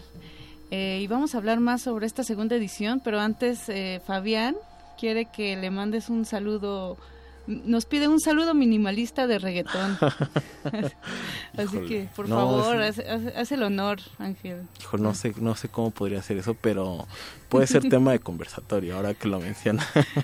¿Por qué no hacer una mesa de reggaetón minimalista? exactamente. No, un saludo a Fabián, que se le estima bastante y ahí anda echando la mano siempre. Gran, un genio, pequeño genio, ese Fabián. Eh, y ahora sí, Ángel, cuéntanos un poco sobre esta segunda edición de Heterodoxias Festival. Hacen, eh, digamos, la, el núcleo de Heterodoxias son los conversatorios, ¿no? Sí. Cuéntanos, ¿qué, ¿en qué consiste este formato de conversatorios? Pues mira, es un formato que a mí me parece muy amigable a diferencia de los simposios o, los congresos o las asambleas que son eh, estructuras muy herméticas y hasta cierto punto muy académicas y sí llegan a configurar la participación del público eh, junto con la socialización del conocimiento que hay. Entonces a nosotros lo que nos interesa es tratar de temas eh, interesantes, profundos, pero en un, en un estado mucho más relajado, mucho más frontal, donde pueda haber una interacción más cercana y eh, los conversatorios nos han resultado bastante bien. Entonces la gente se acerca, tiene, tiene esa disposición de participar y pues nos ha funcionado bastante bien y creo que seguiremos explotándolo. En esta ocasión va a ser en la Fonoteca Nacional, ¿no? ¿La Sí, sede? así es. Precisamente eh, esta edición la, la logramos eh, colocar en la Fonoteca Nacional. Estamos muy contentos por, por lo que representa el espacio, ¿no? Realmente es un, es un espacio que, que va- vale la pena ser eh, reconocido y se tiene que acercar la gente a, a- a lo que alberga este, este proyecto y este espacio. Y pues muy contentos también de que sea al sur de la ciudad, ¿no? Descentralizar un poco lo que, lo que pasa con las actividades culturales y pues muy contentos por lo que ¿Qué representa. fechas eh, va- van, a, van a suceder estos conversatorios? Pues son dos días, es el 11 y 12 de mayo, Ujú. eh, todo va a ser en la fonoteca y Uno, uno de, de estos conversatorios se llama Música, el Universo y la Biología. Me llama mucho la, atención locochón. porque Heterodoxias hace justo eso, ¿no? Como crear canales comunicantes con cosas que parece o aparentemente eh, no tienen tanta relación, pero en realidad la música y el sonido tienen un vínculo intrínseco con la ciencia, ¿no? Sí, bastante, bastante, y con las matemáticas, con cuestiones de astronomía, de física, etcétera. Y pues, tenemos la, la fortuna de poder contar con Edith Medina, que es eh, una buenaza en lo que hace en cuestiones de arte y biología. Y eh, bueno, no desconoce la parte de la música, entonces eh, va a ser un conversatorio a los que le, pues, de los temas que realmente apostamos. Y bueno, pues el programa en realidad es muy, muy variado y está muy enfocado a lo que es el sonido, ¿no? Entonces, Está también de tropicalizaciones, híbridos y turismo kitsch. ese es uno de los conversatorios que en lo personal más me emocionan. eh, sobre todo porque tendremos ahí un duelo que, que hemos querido hacer desde hace ya mucho tiempo. Y es el de David Cortés Arce, que es como un purista del rock, ¿no? Y del otro lado vamos a tener a Julian Woodside, que defiende mucho estas nuevas formas y estas nuevas apropiaciones musicales. Y desde el primer conversatorio ahí vimos como que podría haberse, dar- darse un buen debate y ahora lo tendremos precisamente con este, con este conversatorio. Y pues hablando de tropicalizaciones híbridas, ¿qué te parece si seguimos con esta lista musical que nos compartes? Vamos a escuchar a los Ochimilcas Ajá. Y a Nortec. Sí, aquí cabe aclarar que este, este bloque es patrocinado por Karina Morales, que es quien, este, quien es la que está coordinando este, este conversatorio sobre turismo kitsch. Y pues le pedí su opinión y me pasó esto, entonces Escuchemos She Loves You de los Ochimilcas y a Tijuana Son Machine con Akai 47. Que Akai, ¿eh? hay que recalcar, Akai 47. Regresamos a este playlist, estamos hablando con Ángel Armenta de Heterodoxias Festival. Esto es Resistencia Modulada. Playlist.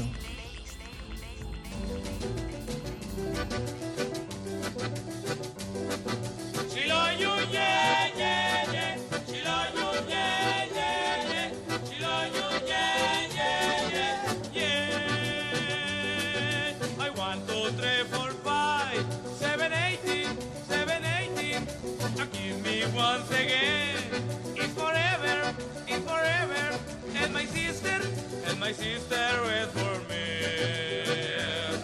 Very happy, very happy siendo yo. Yo sé que sin su amor, yo le dije sin pensarlo. Y entonces me agarró y me dijo, te amo porque tú eres, porque tú eres mi querer. Yo me siento, yo me siento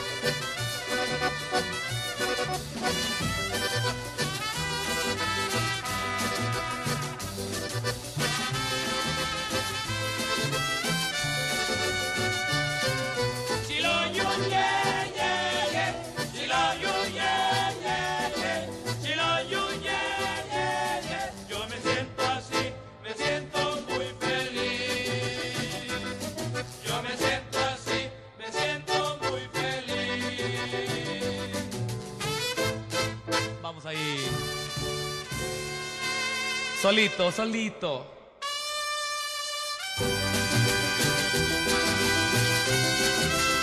Engarróteseme ahí.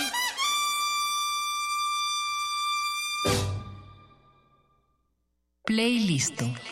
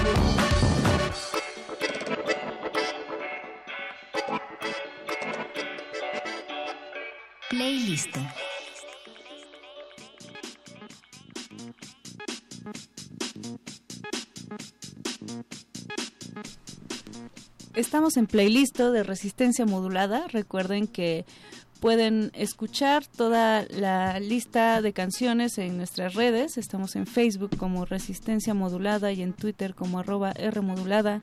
Nuestro invitado aquí presente, Ángel Armenta, eh, gestor cultural, periodista musical, cabeza detrás de Heterodoxias Festival. Muchas gracias Ángel nuevamente y pues síguenos platicando de lo que vamos a, a, poder nosotros escuchar en esta segunda edición de Heterodoxias. También hay eh, pues una reflexión en torno a, al soporte ¿no? físico eh, para transmitir cultura, para transmitir música. Hay un conversatorio que se llama eh, De la materia al iPod que en donde participa Mario Lafontaine, si Ajá, no me equivoco. es.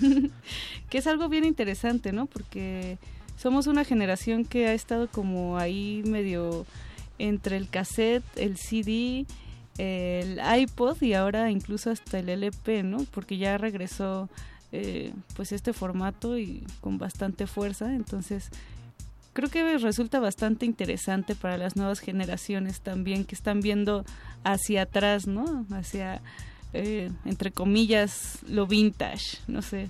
Sí, sí, bueno, ahor- ahorita que empezamos el programa, este, me llama la atención que decías, para aquellos que no tengan un aparato llamado radio, este, pues es curioso, cada vez vamos desmaterializ- desmaterializando más eh, la música.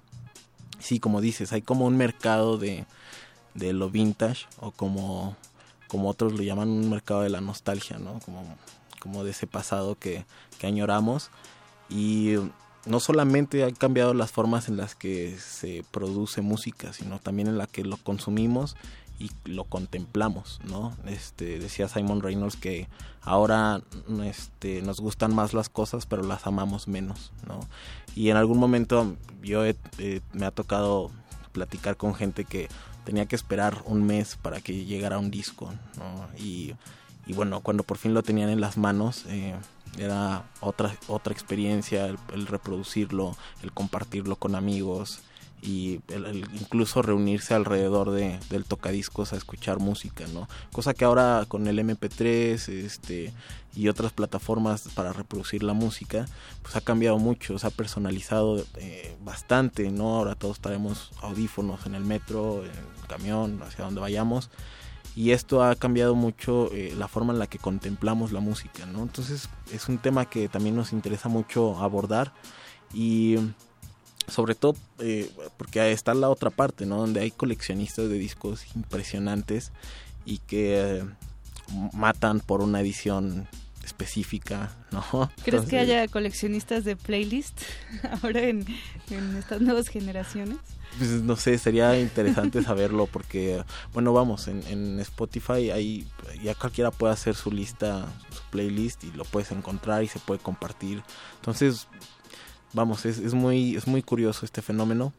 Pero siguen existiendo ciertas brújulas, ¿no? Digo, tú, no sé si te gusta algún medio o algún eh, músico, como que sueles seguirlos, las playlists que, que ellos hacen, como que siguen siendo o teniendo de alguna u otra manera algunos parámetros, ¿no? Sí, eso es interesante, eso es interesante porque no solamente eh, eh, conocemos al artista por, por su música, ¿no? Sino también por lo que escucha, por sus influencias o por lo que está al tanto, ¿no? Entonces, vamos, ahora la información viaja muchísimo más rápido, hoy podemos en- enterarnos de o podemos escuchar un disco en, a minutos de que haya sido lanzado o descargarlo y tenerlo eh, en nuestros aparatos.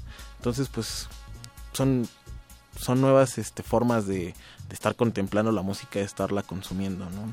Y también nuevas formas de transportar la música, ¿no? Porque quizá antes era eh, pues más complicado llevar tu, tu Discman o tu Walkman Se brincaba. a, a algunos lugares. Eh, y ahora un iPod que cabe fácilmente en tu bolsillo o, o en tu mano, lo puedes llevar, puedes transportar tus viajes musicales a viajes físicos y pues de repente puedes estar en el metro escuchando algo o puedes estar eh, no sé, en Tokio, yo qué sé. Eh, al respecto de espacios va a haber un conversatorio en, en Heterodoxias que se llama El espacio en el sonido. Sí, pues prácticamente estamos eh, destapando todos los conversatorios en, en el programa. Y eh, esto es uno de los conversatorios. mal? Ah. No, no, al contrario. este, la intención era como, como darles la exclusiva. ¿no? Ya era el día de, de destaparlos. Eh, vamos a tener un conversatorio que es de los que yo apuesto que es de los fuertes. eh, con Sol Reza, ¿no? Sol Reza es una, una chica argentina que es ingeniera en audio y ha trabajado muchas cuestiones del sonido, ¿no? Entonces, eh, el conversatorio que vamos a tener con ella es sobre el espacio y el sonido, donde, pues, qué mejor tú que, que nadie conoce su trabajo porque llevarás la charla. Estuvo aquí Sol Reza eh, cuando Resistencia Modulada estaba aún en pañales. Eh, unas eh, grandes tutoras que tuvimos. Saludos a María Teresa Juárez y a Eloisa Díez, que eh, hicieron un gran trabajo detrás de, de esta formación eh, profesional en resistencia modulada y uno de los cursos que eligieron eh, fue impartido justo por Sol Reza, quien nos enseñó eh, cuestiones de radioarte, pero sobre todo a espacializar el radio, ¿no? Como esta cuestión de cómo hacer que el sonido que sale de una bocina pueda cubrir todo el ambiente y realmente fue una experiencia muy enriquecedora y muy bonita y creo que sin duda es uno de los grandes conversatorios que va a haber eh, con esta radioartista Sol Reza. Eh, ¿Y por qué no vamos a escuchar algo Sí, de su perfecto. trabajo? Encantado. Eh, tú quisiste compartir en esta ocasión dos piezas con, Así es. con el auditorio de Playlisto. ¿Qué te parece si las escuchamos? Y después hablamos un poquito acerca de ellas. Perfecto. Esto es Playlisto de Resistencia Modulada. No se muevan porque regresamos.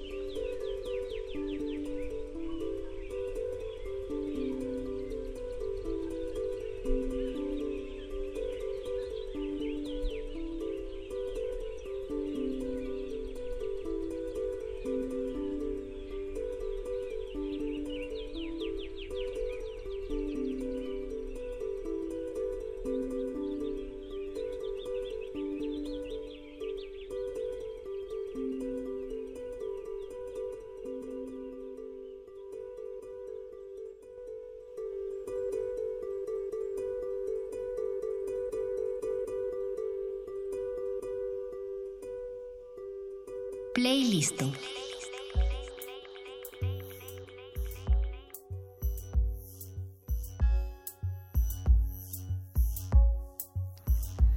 Acabamos de escuchar dos trabajos de Sol Reza, artista argentina que manipula el sonido, la radio y nuestros sentidos.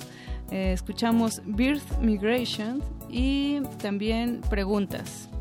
Estamos platicando con Ángel Armenta, director de Heterodoxias Festival y queríamos recomendarles eh, a todos los radioescuchas, Ángel, eh, esta serie de cápsulas de una chica hablando de sonido Sí, sí, que es eh, justo de Sol Reza, habla como curiosidades de, sobre todo del rock ahí.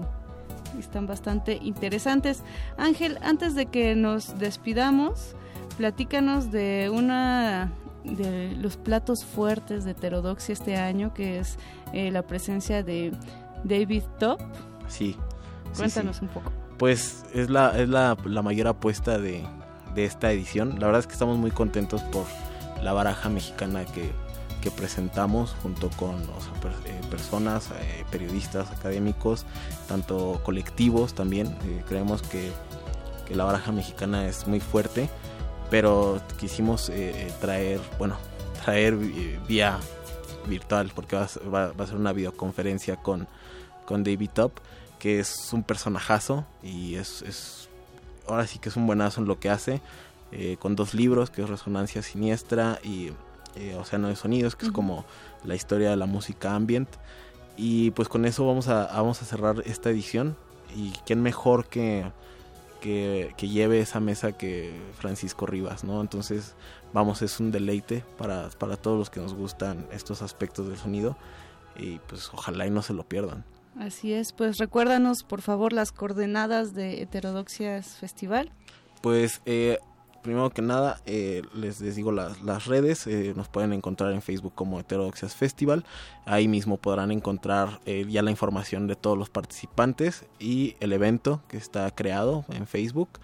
Y pues nos vemos eh, a menos de un mes, el 11 y 12 de mayo, en Fonoteca a partir de las 3 de la tarde hasta las 9 de la noche. Pues muchas gracias por haber escuchado este playlist. Los vamos a dejar con algo justo de David Top, que además de ser periodista está involucrado en la música eh, minimal también.